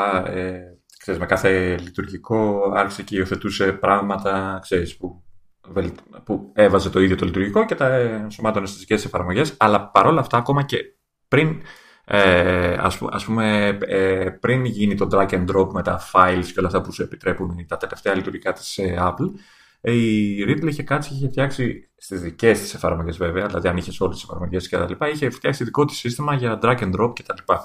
Ε, το Documents λοιπόν είναι ένα πλήρες file management, ε, μια πλήρε εφαρμογή file management. Ε, διαθέτει νομίζω από πάντα, δεν, δεν θυμάμαι αν είναι από πάντα, αλλά τουλάχιστον πολλά χρόνια, browser με download manager. Okay. Ε, σου δίνει τη δυνατότητα να συνδέσεις την εφαρμογή σε διάφορες υπηρεσίες ε, είτε αυτές είναι cloud, είτε FTP, είτε SMB, είτε SharePoint, είτε WebDAV server, ε, έχει και ένα Yandex disk που δεν ξέρω καν τι είναι. Σε διάφορα είναι, τέτοια τέλος πάντων. Yandex είναι τέτοιο. Είναι φάση τύπου, ξέρεις, OneDrive, iCloud Drive κτλ. Τη okay. ρωσικής Yandex. OK, okay. αυτό δεν το ξέρω. Είναι εκεί που ρίχνεις τα αρχεία σου αν θες να σιγουρευτείς ότι θα, θα τα διαβάσεις η κρατική υπηρεσία. Ναι, ναι. ναι, σου έχει λοιπόν όλα αυτά. Σου έχει και το iCloud βέβαια. Αυτά έχει και τοπικό βέβαια εννοείται ε, χώρο κτλ. Ε, και τα έχει όλα εκεί και μπορείς να κάνεις διαχείριση, ξέρεις, ε, drag and drop, ε, μεταφορές, upload, download, τα πάντα όπου θες, να στείλεις σε όποια άλλη εφαρμογή θες το οτιδήποτε. Ε, από το τελευταίο καιρό, το, πόσες εκδόσεις τώρα δεν θυμάμαι ποιο update, είναι δύο-τρία update ίσως και παραπάνω, που έβαλε μια λειτουργία την οποία ε, ε, λύνει ένα άλλο πρόβλημα που είχα εγώ πολλές φορές ε, με φίλους και γνωστούς ε, αντροϊντάδες ε, ή δεν ξέρω εγώ τι που δεν ήταν Apple τέλος πάντων και μου λέγανε ξέρεις τι, στείλε μου τη φωτογραφία. Πού, πώς, πού και πώς. Δεν γίνεται. Για να το κάνω έπρεπε να σου στείλω με email. Λες τώρα, λες τώρα για το επιτόπου, να είναι μπροστά σου ναι, άλλος. Ναι, ναι, ναι, ναι, ακριβώς. Ε, έπρεπε να το στείλεις με email, έπρεπε να, να, κάνει, να το ανεβάσει σε cloud. Ε, OK. Okay. Ε, ε, το Documents λοιπόν δίνει μια ακόμα ε, δυνατότητα η οποία ναι, με δεν είναι τόσο άμεση όσο ξέρω εγώ, να μπορούσα να το στείλω μέσω Bluetooth, αλλά ε, σου δίνει τη δυνατότητα, είτε, αν ε, η άλλη συσκευή έχει κάποιο είδους browser, σε φυσιολογικής έκδοσης, έτσι, δεν είναι τίποτα Internet Explorer 2, ε, ενεργοποιείς μια λειτουργία στο, μέσα στην εφαρμογή, σου πετάει ένα κωδικό τετραψήφιο, τον οποίο πρέπει να τον καταχωρήσεις σε μια σελίδα που έχεις πάει στον ε, browser που θες να συνδεθείς και με, αυτό το κωδικό ή, ή μέσω QR, ε, QR code ε, συνδέονται οι δύο συσκευές ε, μεταξύ τους και στο browser της άλλης συσκευής βλέπεις τα αρχεία του iPad που έχει μέσα το documents, έτσι, δηλαδή το file ε, system, το file μάλλον την ιεραρχία των αρχείων που έχεις στο documents και σου δίνει και τη δυνατότητα να κάνεις upload από το, την συσκευή που έχει συνδεθεί στο documents. Ναι. Ε, δεν είναι, στην είναι εύκολο. Web, είναι web interface για το ε, file ναι. system του documents σαν εφαρμογή. Ναι, είναι όμως και μία από τις ε, λύσεις να το πω που μπορείς να, να στείλεις πράγμα γιατί το χρησιμοποίησα. Ναι, δεν είναι γρήγορο, δεν είναι Μάλλον εύκολο είναι, απλά ακούγεται λίγο περίπλοκο και ίσως δεν είναι τόσο εύκολο για κάποιον μέσο χρήστη. Ε, αλλά το, το έκανα, δουλεύει, συνδέθηκα από το iPad νομίζω σε Android συσκευή, ε, σε συσκευή Android, συγγνώμη, το, δεν το έκανα τώρα. Ε, και έστειλα φωτογραφίες, δεν θυμάμαι και εγώ τι είχα στείλει στην ε, συσκευή κτλ. Ε, είναι μια πολύ καλή εναλλακτική. Δεν ξέρω πώς το καταφέρανε. OK, okay, εντάξει. Κάνει κάτι τέτοια μαγικά. Ε, και πέρα από όλα αυτά τα εξεζητημένα και τα, και τα λοιπά, ε, η εφαρμογή ε, είναι ε, και ένας πολύ καλός player. Είτε μιλάμε για μουσική, είτε για βίντεο, είτε για ε, φωτογραφίες, να βλέπεις κτλ. Ε, δηλαδή είναι ένα, ένα, μια εφαρμογή που πραγματικά δεν καταλαβαίνω πώς την αφήσανε δωρεάν τόσα χρόνια. Ναι, κοιτά, σε τέτοιες περιπτώσεις συνήθως μια, μια εταιρεία, ρε παιδί μου, έχει σκοπό ξέρεις, να τα πάρει από αλλού με άλλο προϊόν ή με ειδική υπηρεσία στο ίδιο προϊόν. Που εδώ, εντάξει, στην περίπτωση του Documents δεν υπάρχει κάποια ειδική υπηρεσία που να συνδέεται με αυτό το προϊόν. Αλλά εντάξει, τι, πιο πολύ ε, σπρώχνουν το Spark, ξέρω εγώ, που έχουν... Ναι, ναι εντάξει. Κοίτα, ε, το, το ωραίο ποιο είναι ότι όταν έχεις ε, και άλλες εφαρμογές ε, της εταιρείας, ε, όπως αυτές που θα αναφέρω μετά, ε, κάνει ένα κονέ μεταξύ τους και αν είσαι στο document και ανοίξεις ένα PDF, θα, θα στο ανοίξεις την εφαρμογή PDF της, ε, της Riddle ε, γιατί έχει περισσότερα εργαλεία που μπορεί να χρειαστείς ε, και δεν είναι απλά ένα viewer κτλ. Ε, κάνουν, κάνουν κάτι τέτοια πραγματάκια. Ε, η εφαρμογή είναι και σε iPhone και σε iPad, είναι δωρεάν και νομίζω όσοι ασχολούνται ε, έτσι με διαχείριση αρχείων χρειάζονται κτλ. είναι must, είναι δεξί χέρι. Παρόλο που το files... Α, ε, να, να, να, να, να πω εδώ ότι ε, το file στο, θα το αποκτήσει το Σεπτέμβριο-Οκτώβριο, πότε θα βγει το, το, 13, το, το, το iOS το 13. Ε, το Documents ζυπάρει και αν ζυπάρει αρχεία σχεδόν από πάντα. Καλά, ναι, ναι, ισχύει και αυτό. Οπότε, ναι, είναι, ε, εξακολουθεί και, επειδή έχει πολλά ακόμα που δεν τα έχει το files, ε, νομίζω ακόμα και μετά την ε, ενημέρωση στο iOS 13 το document θα εξακολουθήσει να είναι ε, θα αποτελεί το, ξέρεις, το δεξί χέρι πολλών. Και επειδή την ξέρω την εταιρεία, σίγουρα θα ενσωματώσουν και πολλές από τις λειτουργίες που θα φέρει το καινούργιο λειτουργικό σύστημα. Ε, για σένα, ίσως το dark mode. Για, γιατί να μην το κάνουν κιόλας από τη στιγμή που ξέρεις. Αυτό γλιτώνει και για αυτούς σκόπο. Διότι καθώς έρχονται πιο κοντά αυτά τα δύο προϊόντα, οπότε ξέρεις, είναι πιο δύσκολο κάποιος να βρει το ίδιο πολλά συγκριτικά πλεονεκτήματα στο documents. Ε, το να έχεις να συντηρήσεις λιγότερο κώδικα επειδή κάποια πράγματα υποστηρίζονται από το σύστημα ε, σου επιτρέπει να συνεχίζεις να υποστηρίζεις σε βάθος χρόνου το προϊόν ακόμη και αν δεν είναι ξέρεις, κάτι που φτιάχνεις που βλέπεις αύριο μεθαύριο να γίνεται υπεύθυνο ξέρεις, για σημαντικό τζίρο ξέρω εγώ, να βασιστεί πάνω του εμπορικά. Ε, εμένα είναι και η. Εσύ μου για τον Archiver Print. Εμένα στο, στις, στο iOS ε, αυτό χρησιμοποιώ για zip and zip. Ουσιαστικά αυτή την εφαρμογή. Mm. Γιατί μετά από εκεί και πέρα, ανάλογα και το αρχείο που θα μου έχουν στείλει, ε, ίσως να μπορώ να το διαχειριστώ, δηλαδή να το δω, γιατί προβάλλει και, ξέρεις, και documents και, και έγγραφα πέρα από τις φωτογραφίες. Οπότε, ξέρεις, βολεύει. Και μετά, αν είναι κάτι άλλο, το στέλνω και που είναι να το στείλω. Όχι, εγώ τεχνικός και τυπικός την έχω σε εκτίμηση την εφαρμογή documents και ταυτόχρονα όσες φορές και αν έχω μπει στην διαδικασία να τη χρησιμοποιήσω, ε, σκαλώνω και αργά γρήγορα να τη σβήνω. Σκαλώνω, έχω. Έχω θέμα με για το... Για το design θα μου για το look. Ναι, έχω... ναι, το οποίο δεν είναι άσχημο.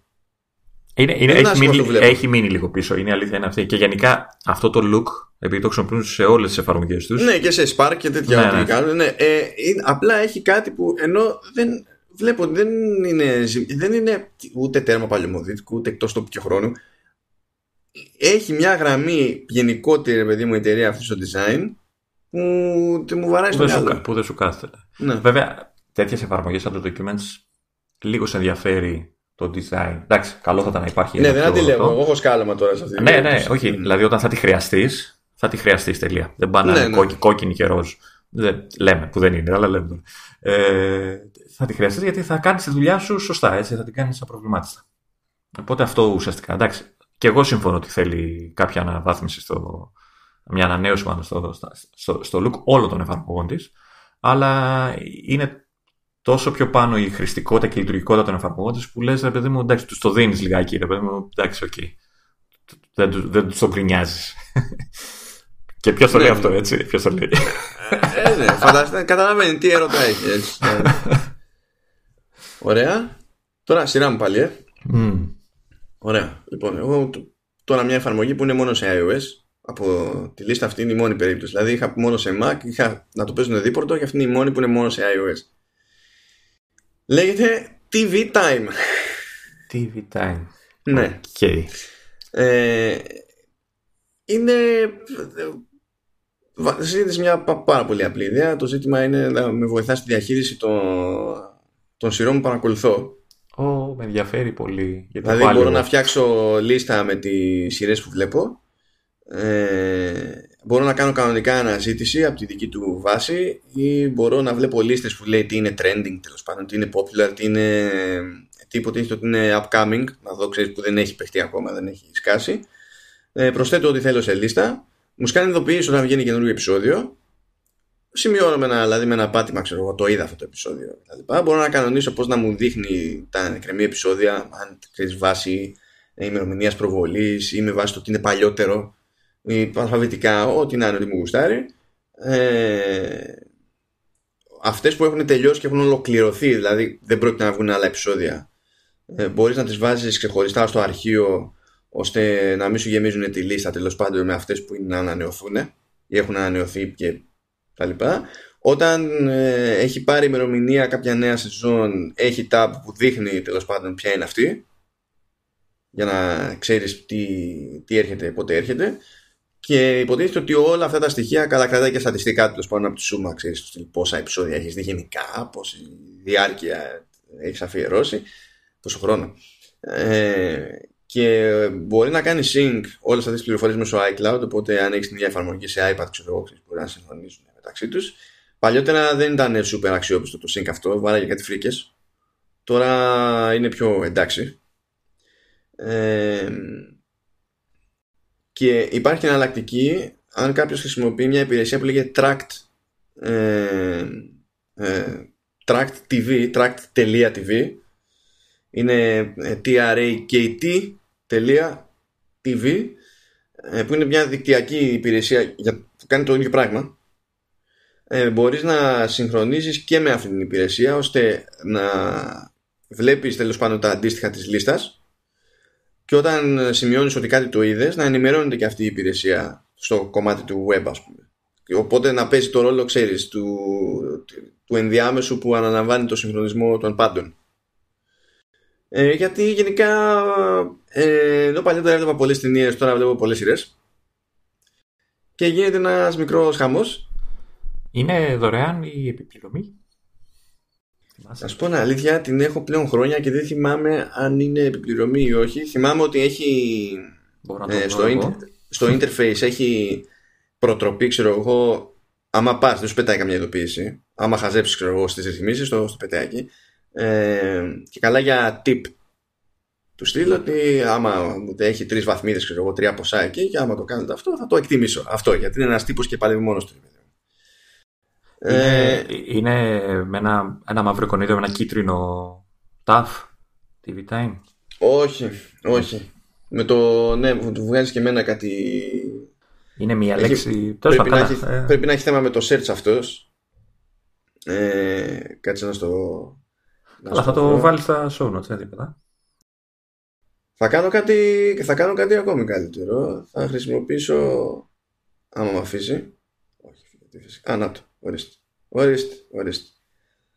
Χρησιμοποίησα το, το υποκατάστατο του, του 3D Touch που έχω στην πέτα.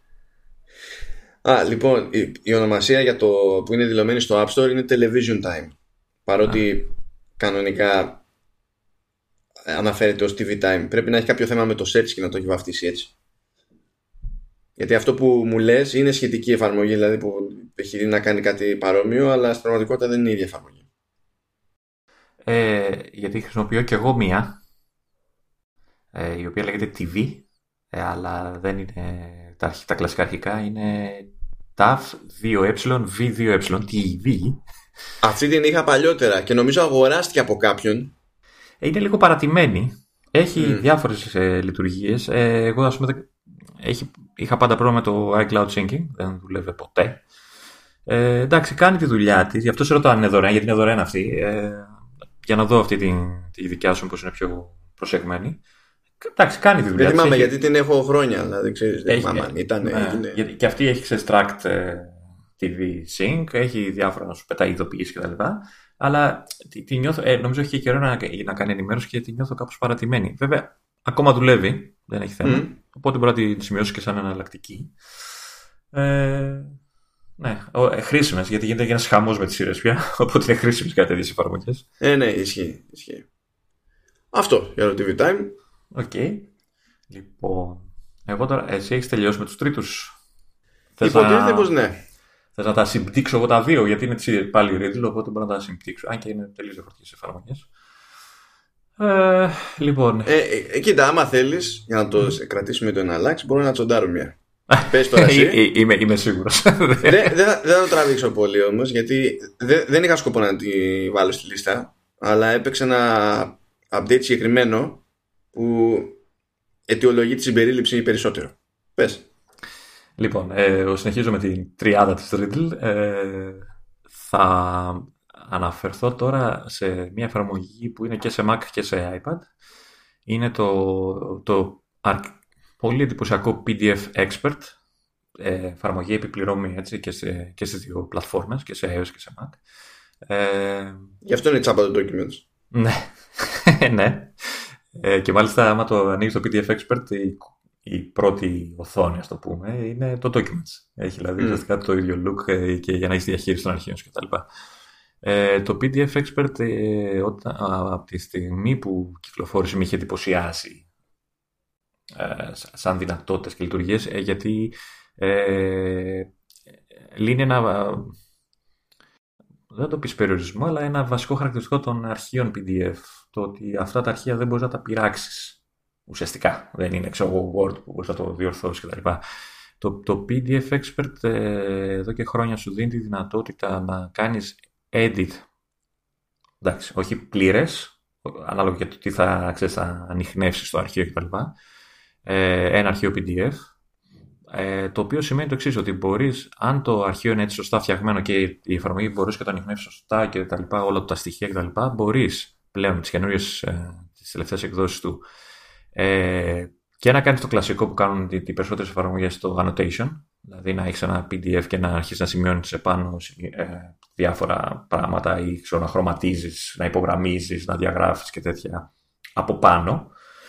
Ε, να κάνεις δηλαδή τις διάφορες επισημάνσεις ε, και σου δίνει και δυνατότητα, ε, αφού το πληρώσεις, να κάνεις edit, ε, όπου το, η εφαρμογή ανοιχνεύει το, σκανάρει το έγγραφο ουσιαστικά και αναγνωρίζει τι είναι κείμενο, τι είναι φωτογραφία, δεν ξέρω τι και σου εμφανίζει όπως περνάς στο mouse, στο Mac ή γενικά ξέρω, στο, στο iPad όπως πατάς και διαλέγεις ε, τη δυνατότητα εκεί που γράφει ένα κείμενο ξέρω, το PDF σου να το αλλάξεις ε, και να το, ή να προσθέσεις κάτι ή να το σβήσεις και να, να το αλλάξεις το ίδιο και με τις φωτογραφίες να αντικαταστήσεις μια φωτογραφία με κάποια άλλη κτλ. Και, και να το σώσεις το νέο αρχείο ξέρεις, και να είναι ένα άλλο πράγμα. Ε, μία από τις πιο βασικές του χρησιμότητες, βέβαια ακόμα στην Ελλάδα είμαστε πίσω σε αυτό το θέμα, είναι η δυνατότητα για ψηφιακή υπογραφή. Ε, όπου μπορείς, χωρίς να χρειαστεί να τυπώσεις ένα, μια αίτηση ξέρω, κτλ. Και να τη συμπληρώσεις ψηφιακά στο PDF, γράφοντας, πληκτρολογώντας στα διάφορα πεδία, στα διάφορα πεδία. Ε, αν μάλιστα έχεις iPad με pencil, μπορεί να γράψεις, έτσι, χειρόγραφο, ε, και βέβαια να, το, να υπογράψεις ε, και να το στείλεις μετά όπου να το στείλεις. Ε, το, το ωραίο είναι ότι έχει και ολόκληρο κομμάτι λειτουργιών ε, το οποίο αφορά την ίδια τη διαχείριση του αρχείου, όχι τόσο του περιεχομένου του αρχείου του, του κάθε εγγράφου, αλλά το ίδιο το αρχείο. Δηλαδή, αν είναι ένα PDF με, ξέρω, με 10 σελίδες, σου δίνει τη δυνατότητα να τις δεις αυτές όλες σε μικρογραφία έτσι σου εμφανίζει thumbnails με όλες τις σελίδες.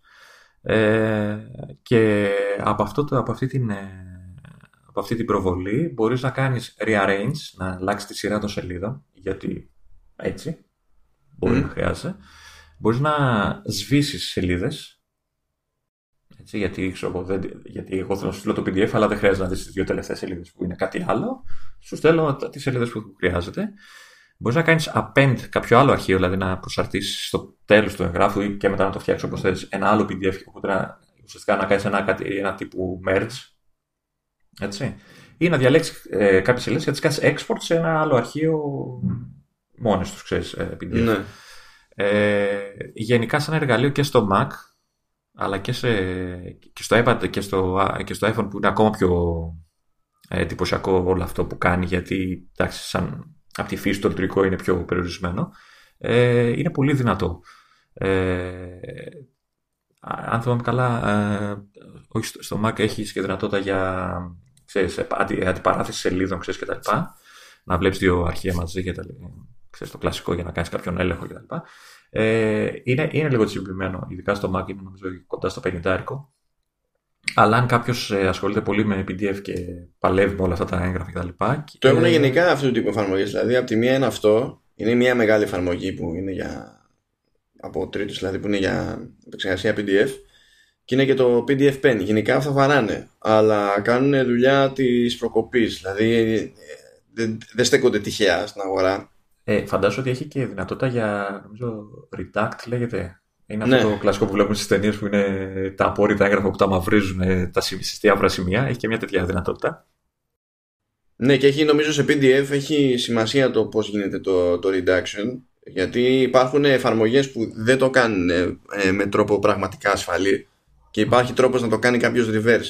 Ενώ εφαρμογές σαν και αυτή που το τάζουν ότι το κάνουν ε, στην ουσία εξασφαλίζουν ότι δεν μπορεί κάποιος να το ναι. Να σου πω, δεν, δεν την έχω χρησιμοποιήσει δεν μου χρειάζεται, οπότε δεν ξέρω πόσο θα το κάνει. Αυτό που έχω δει. δεν έχεις απόρριτα μυστικά. Α, ναι, δεν έχω απόρριτα μυστικά. Είμαι, είμαι ανοιχτό βιβλίο.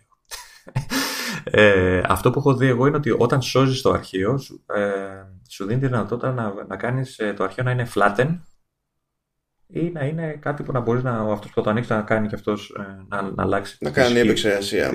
Τις διορθώσεις του. Ε, μάλιστα κάποια, κάποια στιγμή, απλά δεν ξέρω αν ισχύει ακόμα, δεν θυμάμαι, ε, είχε και μια ε, ιδιαίτερη προβολή η οποία ουσιαστικά τι σου έκανε, ε, έζησε εσύ έκανες εγώ, ξέρεις, διέγραφες κάποιο, ξέρεις, σαν πώς κάνουμε τα, στο Word που κάνεις το, ε, κόλλει το κεφάλι τώρα. Όταν κάνεις αλλαγές και κάνει διαγραφή και δίπλα έχει την αλλαγή και μπορεί να το δεις με τα final ναι. track changes. Ναι, ναι, ναι. Είχε μια τέτοια προβολή, οπότε σου δείχνε. Ενώ δεν είχες, ενώ το αρχείο ήταν ξέρεις, με διακριτές διαγραφές και όλα αυτά, σου έκανε μια προβολή που στο καθάριζε και σου δείχνε το final version, ας το πούμε, με τις δικές σου αλλαγές κτλ. Τώρα τελευταία δεν, δεν το έχω πολύ ψάξει να δω αν το έχει ακόμα σαν λειτουργία, αλλά ναι, το είχε κάνει κάποια στιγμή και αυτό. Okay. Ε, έξω από τα PDF έχει ε, ενσωματωμένο και το document, δηλαδή έχει διαχείριση. Δηλαδή, όταν το ανοίγεις, νομίζω ότι είναι το document με άλλα χρώματα. Ε, και νομίζω ότι είναι, εμένα τουλάχιστον ε, είναι μια εφαρμογή που ε, στο, στο iOS είναι και πιο, είναι πιο, πιο φθηνή, νομίζω είναι γύρω στο δεκάρικο 11-12, δεν ξέρω πόσο έχει τώρα. Ναι, σε Mac είναι σίγουρα πιο ακριβά. Ναι, ε, ήμουν, ήμουν τυχερός γιατί στο Mac έτυχα σε προσφορά και το είχα πάρει πολύ πιο φθηνά.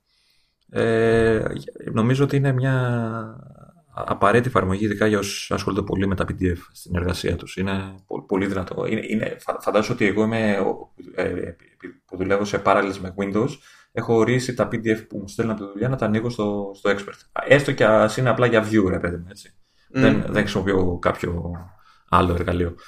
Είναι, είναι πολύ χρήσιμο, πολύ δυνατή εφαρμογή. OK, okay, fair enough. OK. Okay. Πες μας το εξτραδάκι. το εξτραδάκι λοιπόν από σπόντα τελείως. Είναι το, είναι το Pixelmator Pro. Mm. Pixelmator Pro. Είναι για επεξεργασία φωτογραφίας. Καλά ασχολείται λίγο και με ε, γραφιστική και τέτοια αν και τέλος πάντων υποτίθεται ότι ετοιμάζει άλλη εφαρμογή η, η ίδια ομάδα για τέτοιες ιστορίες. Ε, όμως γιατί το λέω τώρα δεν είναι ότι κάθομαι να κάνω στα σοβαρά επεξεργασία φωτογραφίας στην καθημερινότητά μου. Ε, αυτό που, είναι, μου είναι πιο συχνά χρήσιμο είναι μια εφαρμογή, μια, εφαρμογή, μια λειτουργία που λέγεται ML Enhance και καλά ML από Machine Learning ε, που έχει μια πολύ καλά εκπαιδευμένη έτσι, βάση τέλος πάντων ε, η, η, εφαρμογή. Και είναι στην ουσία πως είναι σαν το Enhance που έχει με ένα πλήκτρο παιδί μου ε, η εφαρμογή Photos αλλά στην πλειοψηφία των περιπτώσεων πετυχαίνει ε, κάνει συνήθως πιο δραματικές επεμβάσεις δηλαδή πιο μεγάλες ε, παρεμβάσεις στο, στην αρχική φωτογραφία αλλά και σωστότερες παρεμβάσεις σε σχέση με, τη, με το enhancement του, της εφαρμογής Photos όμως δεν είναι αυτό το ζήτημα. Το ζήτημα είναι το εξής. τώρα αυτές τις μέρες ε, βγήκε η έκδοση 1.4 νομίζω. Ναι, το και, και πετάξανε, βάλανε extension που λειτουργεί σε Mac. Ε, και παλιότερα έτσι κι αλλιώς και στο απλό το Pixelmator στην ουσία είχε ένα-δύο extensions που σου επέτρεπαν να χρησιμοποιήσεις να κάνοντας edit μια φωτογραφία μέσα από την εφαρμογή Photos της Apple να χρησιμοποιήσεις ένα-δύο εργαλεία που ήταν του Pixelmator αντίστοιχα για το Pixelmator Pro τώρα στο Pro όμως τι κάνανε αυτή τη φορά; Έχουν βάλει τα πάντα από το Pixelmator Pro ως ένα extension στο Photos. Αυτό σημαίνει ότι πατάς edit διαλέγεις το extension του Pixelmator και στα δεξιά εμφανίζονται όλα τα εργαλεία του Pixelmator Pro και λειτουργούν όπως το Pixelmator Pro. Και κάνεις yeah. Ναι. ό,τι θες. Αυτό είναι δύναμη. Αυτό, με κούφανε τελείως. Ο μόνος περιορισμός που έχουν είναι ο εξής. Είναι ότι επειδή κάποιες επιλογές, προφανώς όταν τρέχεις το ίδιο το Pixelmator Pro μόνο του, ε, έχει κάποιες επιλογές που είναι σε menu bar. Και προφανώς δεν μπορεί να εμφανίσει το δικό του menu bar την ώρα που τρέχει μέσα από την εφαρμογή Photos. Αλλά σου λέει το εξής. Αν υπάρχει shortcut, keyboard shortcut, ή αν έχεις φτιάξει δικό σου keyboard shortcut για το Pixelmator Pro για κάποια λειτουργία που σε νοιάζει ακόμα και αν δεν φορτώνει το μενού μέσω του extension το keyboard shortcut λειτουργεί και κάνει αυτό που θες οπότε μπορείς να ορίσεις όποια εντολή υπάρχει στο μενού και να την έχεις και στο Photos κατευθείαν έτσι ναι Ε, με, με, κουφ, με κούφανε. Γιατί λες τώρα ε, μπορώ να... Ε, έχω μια εφαρμογή σαν το Pixelmator Pro και μπορώ σε ένα μάτσο σενάρια πλέον να μπορώ να την αξιοποιώ στα σοβαρά χωρίς να χρειάζεται να την τρέξω μόνη της ποτέ. Μέσα απλά ανοίγοντα φώτος. Και κάνεις ό,τι αλλαγή είναι και προφανώς περνάει αυτή η αλλαγή στο ίδιο το φώτος και συγχρονίζεται μέσω iCloud και δεν συμμαζεύεται. Αυτό με έστειλε που πρόλαβα και το δοκίμασα λίγο στα γρήγορα. Με έστειλε τελείως. Εν τω μεταξύ είναι και εφαρμογή. Θα, τώρα θα έλεγα ότι είναι μια εναλλακτική του Photoshop ουσιαστικά. Ε, είναι, κοίτα, οι μεγάλες εναλλακτικές του Photoshop, ό,τι έχει να κάνει με επεξεργασία φωτογραφίας. Γιατί το Photoshop τώρα μπλέκει και σε άλλα λεπτά. Ναι, εντάξει, ναι, okay. ε, οι σοβαρές εναλλακτικές, ε, είτε μιλάμε για Mac είτε όχι. Pixelmator είναι μόνο σε Mac. Εντάξει. Pro Pro είναι μόνο σε Mac και αντίστοιχα σε iOS. Αλλά υπάρχει και το, και το Affinity Photo ας πούμε, που είναι και για Windows. Ε, οι δύο σοβαρές εναλλακτικέ του Photoshop είναι αυτές και καμία σχέση στο κοστολόγιο. Πρώτα απ' όλα δεν έχει Αυτό ήθελα να πω. Εκεί ήθελα να καταλήξω ότι, ότι είναι νομίζω στο 50 αρικό. Ειδικά το Affinity Photo. Ε, Συνήθως κάπου εκεί, 50-50 κάτι είναι και η μία και η άλλη εφαρμογή. Ε, τα, τα παραδείγματα αυτά τέλος πάντων ε, είναι μια και έξω εντάξει, άμα βγάλουν κάποτε τελείως άλλη έκδοση μπορεί να σε χρεώσουν εκ νέου αλλά δεν είναι συνδρομή και Συν της άλλης, ακόμα και αν το δούμε, ξέρεις, σαν κόστος ε, αγοράς επειδή μιας εφαρμογής που υποτίθεται ότι μπορεί σε διάφορα επίπεδα να υποκαθιστά το Photoshop. Α, ξέχασα και έναν άλλον editor που είναι της προκοπής παρά το κουφό όνομα. Λέγεται Acorn. Κοινώ βελανίδι. Αλλά είναι, είναι πολύ παλιά ιστορία και είναι και αυτός καλή ιστορία. Και είναι επίσης μόνο, μόνο για Mac. Ε, ακόμα και όταν ήσουν στην εποχή που εντάξει λέω ας αγοράσω το Photoshop ε, γενικά όταν ήθελα να αγοράσει το Photoshop ναι, μιλάμε για πολλά πόνα, λεφτά πόνα για πολύ ναι. όχι ναι, νομίζω ναι. είναι και, και φθηνές και εφαρμογές που είναι, το, κοιτάνε, το κοιτάνε στα μάτια ρε, το Photoshop δηλαδή δεν, δεν ξέρω αν θα καλύπτουν έναν τέρμα επαγγελματία δεν ξέρω τι όχι αλλά... κοίτα καμία από αυτές τις εφαρμογές δεν κάνει πραγματικά όλα όσα κάνει το Photoshop. Αλλά το θέμα είναι ότι κάνουν όλο και περισσότερα ε, αξιοποιούν ε, με πολλές φορές ε, δυνατότητες του λειτουργικού στήματος με πιο native τρόπο ας πούμε. Ε, και καμία σχέση δεν, ε, και στο κάτω κάτω ξέρεις, ε, είναι μια καλή επιλογή για ανθρώπους που δεν το χρειάζονται το Photoshop έτσι δηλαδή, ναι. για μένα, για σένα, άντε και κανένα σκαλί πιο πάνω για κάποιον πιο εξειδικευμένο οπότε ναι, ναι. Ε, και με ενδιαφέρει πολύ το τελευταίο update γιατί το διάβαζα και εγώ αυτές τις μέρες γιατί να κάνω spoiler. Μία από τις φωτογραφίες της Apple που θέλω να πω είναι οι φωτογραφίες. Είναι το, το φώτο το ίδιο. Ε, θα το μετά. μετά. Ναι, ναι. ναι. Ε, λοιπόν. Για ναι. πες και την τελευταία σου από του. Η τελευταία ξέρω ότι.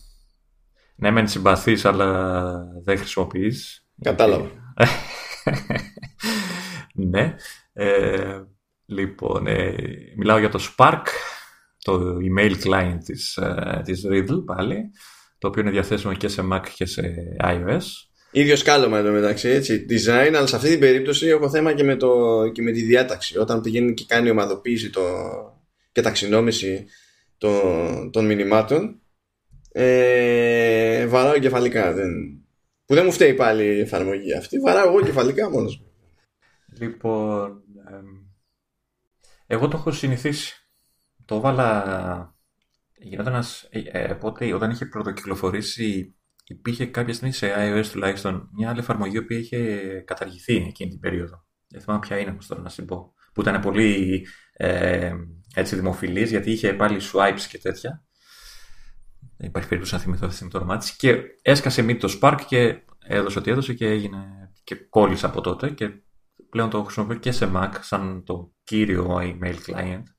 Ε, και ο λόγος είναι ο εξής ε, οι λειτουργίες που έχει για τα, τα swipes που με, με μία απλή κίνηση στο, είτε στο ποντίκι του Mac που υποστηρίζεται στο είτε στο trackpad είτε στο iPad στην οθόνη κτλ. Μπορείς ένα μήνυμα να το κάνεις ε, delete, snooze, ε, move, ε, archive και όλα αυτά. Εμένα με βολεύει πάρα πολύ ε, στη δουλειά μου. Ε, γιατί κατά τη διάρκεια της ημέρας ε, λαμβάνω email τα οποία είναι έργα ουσιαστικά τα οποία πρέπει να κάνω, ξέρεις, μετάφραση κτλ. Και ε, μαζεύονται μια λίστα με διάφορα email από, από την εταιρεία τα οποία πρέπει σιγά σιγά να τα, να τα κάνω. Ε, μ' αρέσει γιατί σε με αυτές τις λειτουργίες που είναι άμεσες και γρήγορες και τα λοιπές, το email μου ε, μετατρέπεται σε task ε, manager. Ε, οπότε τι σημαίνει, λαμβάνω πέντε email, ας πούμε, ξεκινάω το πρώτο, κάνω την εργασία μου, φτιάχνω το, το αρχείο, το, το βάζω στο email σαν reply, το απαντάω, swipe του archive, έφυγε, καθάρισε η λίστα μου αυτό, ξέρω, δεν μπερδεύομαι ότι έχω δώσει ό,τι είναι να δώσω, πάω στο επόμενο. Δηλαδή το ναι. λειτουργώ κάπως έτσι. Ε, μ' αρέσει, βέβαια, εντάξει, μπορείς να το, να το οργανώσεις πολύ, εγώ δεν είμαι ιδιαίτερα οργανωτικός τύπος με τα email μου και κάνω swipe του archive, δηλαδή όλα τα μηνύματα στο Gmail, ας πούμε, κτλ. Αλλά μπορείς να του πεις swipe στο τάδε φάκελο κτλ. Ε, μ' αρέσει πολύ το snooze που είπα πιο πριν, γιατί μπορώ να οργανώσω το χρόνο με τον οποίο θα στέλνω διάφορα. Ε, με βολεύει εμένα πολύ. Ε, έχει ωραίες δυνατότητες, ε, συνεργάζεται με διάφορες υπηρεσίες όπως είναι το, το Tasks της Apple, ε, το, το Reminders, συγγνώμη, το Reminders ή το Tasks. Θα το ανοίξω τώρα και reminders, reminders, το Reminders, ναι, ναι. Ε, ή το OneNote ή δεν ξέρω εγώ το Evernote ε, ή το Wonderlist που σημαίνει ότι με ένα, με ένα πάτημα του, ένα κλικ στο ποντίκι, δεν ξέρω τι στο iPad, ε, το email το, το συγκεκριμένο μπορεί να του πεις κάντο reminder ε, ξέρεις, στο reminders ή στο όπου θες. Ε, ε, έχει τώρα τελευταία, έχει, έχει βασικά ενσωματωμένο και ημερολόγιο, οπότε όταν είσαι, το έχεις ανοιχτό, εντάξει εγώ όταν, έχω, όταν δουλεύω το έχω μόνιμα ανοιχτό okay, και τα λοιπά, όταν χρειαστεί να δω κάτι στο ημερολόγιο μου ή να προσθέσω κάτι στο ημερολόγιο μου, δεν χρειάζεται να να, ξέρεις, να ανοίξω μια ξεχωριστή εφαρμογή, να φύγω δηλαδή να κάνω αυτό, το ανοίγω κατευθείαν ε, κάνω αυτό και μάλιστα ε, αν, είναι, αν ανοιχνευτεί σωστά το email μπορεί να σου κάνει ξέρεις, ένα link αν περιέχει κάποια ημερομηνία και να την κλικάρεις και να σου φτιάξει κατευθείαν το, το event έτοιμο και να απλά να κάνεις ξέρεις, κάποιο edit. Ναι, καλά, αυτό στην πραγματικότητα είναι του συστήματος η ανείχνευση. Ναι, εντάξει, ναι, α, το, το κάνει. Ε, τώρα τελευταία έχουν βάλει ε, τα, τα, τα λεγόμενα λειτουργίε delegation. Δηλαδή, αυτό βέβαια δεν το έχω χρησιμοποιήσει εγώ. Ε, ουσιαστικά φτιάξεις μια ομάδα ε, και αυτοί όλοι οι συνεργάτε μπορούν να συνεργαστούν. Ε, τώρα δεν έχω καταλάβει ναι. πώς ακριβώς γίνεται. Αυτό, το, αυτό κοίτα, το Skype for Teams mm. είναι αυτό που όντως ζηλεύω από τη φάση. Όχι, αυτό σαν, σαν, σαν υπηρεσία λέγεται Skype for Teams. Α, okay. Και αυτό το χρεώνει σαν υπηρεσία. Είναι συνδρομητική υπηρεσία. Είσαι σίγουρη, δεν λέει κάτι. Βέβαια δεν έχω πατήσει ξέρεις, να μπω να πω. Γιατί σου λέει, σου δίνει δηλαδή να φτιάξεις μια ομάδα create team, αλλά δεν, έχει, δεν λέει κάτι για κόστος. Όχι, αυτό Τώρα... τέτοιο. Έχει, στο, στο έχει έτσι επειδή στην πραγματικότητα σε, είναι προτροπή για free trial. Αλλά αυτό το, α, αυτό το πληρώνεις. Αυτό όμως είναι όντως πολύ καλή φάση. Είναι πολύ καλή φάση. Γιατί και μπορεί να. Σου έρχεται ένα mail τέλος πάντων και εφόσον έχεις φτιάξει μια ομάδα με κάποια άτομα και χρησιμοποιούν όλοι το Spark, σου έρχεται ένα, ένα email ε, που μπορεί να είναι σε ένα γενικό email address επικοινωνίας που έχεις για τη δουλειά σου, ξέρω το site σου κτλ. Και μπορείς να κάνεις delegate στην ουσία να πεις ότι αυτό θα το διαχειριστείς εσύ. Και πηγαίνει στον άλλον όπως πρέπει και μπορεί επίσης να τρέχει και να συμμετέχουν πολλαπλά άτομα στη σύνθεση ενός μηνύματος. Ε, αλλά ε, να μπορεί να γίνει και συζήτηση μεταξύ των μελών της ομάδας με το μήνυμα μπροστά τους, είτε αυτό που φτιάχνουν, είτε αυτό που υποτίθεται ότι πρέπει να διαχειριστούν και να κάνουν ό,τι συνεννόηση είναι εκεί, να ασχολούνται όπως είναι να ασχοληθούν με το mail, να φεύγει η απάντηση, να ετοιμάζεται το καινούργιο mail κτλ. Και, και μπαπ και τέλος, γεια σας. Ε, Όντως είναι, είναι πολύ ενδιαφέρουσα, είναι πολύ χρήσιμη. Όχι για μένα, που είμαι μονόχρονο και δουλεύω μόνος μου. Δεν συνεργάζομαι με κανένα. Ε, αλλά πιστεύω, εσένα θα σε βόλευε πολύ κάτι τέτοιο, σίγουρα. Ε, ε, εμένα θα με βόλευε, αλλά υπάρχουν δύο προβλήματα εκεί πέρα. Θα έπρεπε να, να πληρώσουμε το κεφάλι για το Skype for Teams ε, και αυτό, περιέργως, είναι το εύκολο μέρος της υπόθεσης. Θα έπρεπε να εξηγήσω σε όλους ότι πρέπει να χρησιμοποιούν συγκεκριμένο email client. Ε, άμα πας να το κάνεις αυτό σε, σε μία ομάδα, ή απλά τους το φοράς και λες tough luck, δεν έχετε επιλογή, ή με το που μπλέξει σε debate τελειώσαν όλα. Ε, εν τω μεταξύ, νομίζω πλέον είναι και σε Windows και σε Android. Είναι και σε. Βασικά είναι σε Android, σε, Android, και. Ναι ε, και iOS, macOS. Windows ναι, δεν το πολύ κόβω. Ναι. Ε, ε, εν τω μεταξύ, ε, έχει επίσης τι άλλο. Έχει δυνατότητα για. Ούτε αυτό το πολύ χρησιμοποιώ, αλλά είναι καλό να είναι nice to have αυτό. Ε, ότι μπορεί να φτιάξεις πρότυπα, templates, ε, email. Δηλαδή. Α, διόρθωση, συγγνώμη, διόρθωση για την τιμολόγηση. Mm.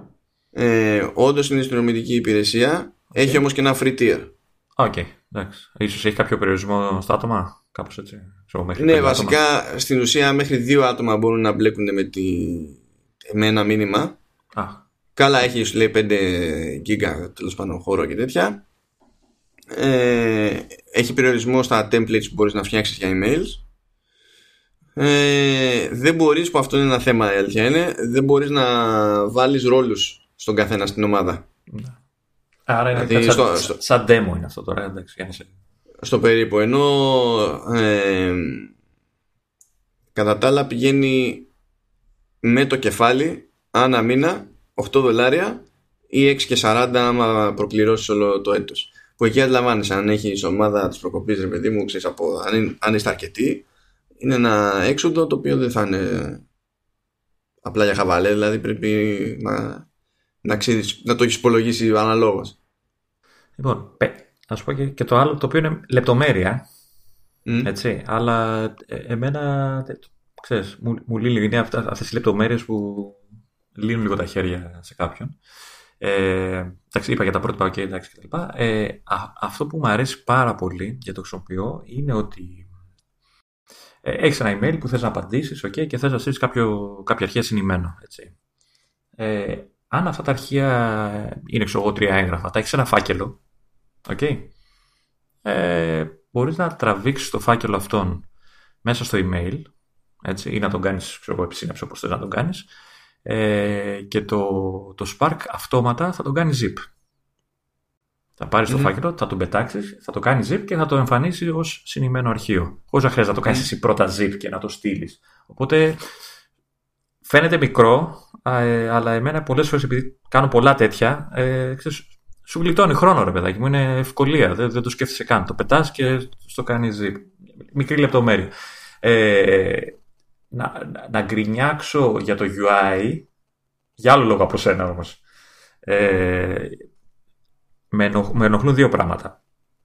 Στο iPad και στο iPhone πιο πολύ το ένα, το οποίο είναι, ε, αν θυμάσαι, όπως ε, θες, όταν θες να φτιάξεις νέο email, έχει κάτω δεξιά ένα μεγάλο συν, κουμπί, το οποίο είναι σαν floating, έτσι, ξέρεις, αιωρείται λιγάκι, είναι στη γωνία, ξέρω, για να το πατάς και να, ναι.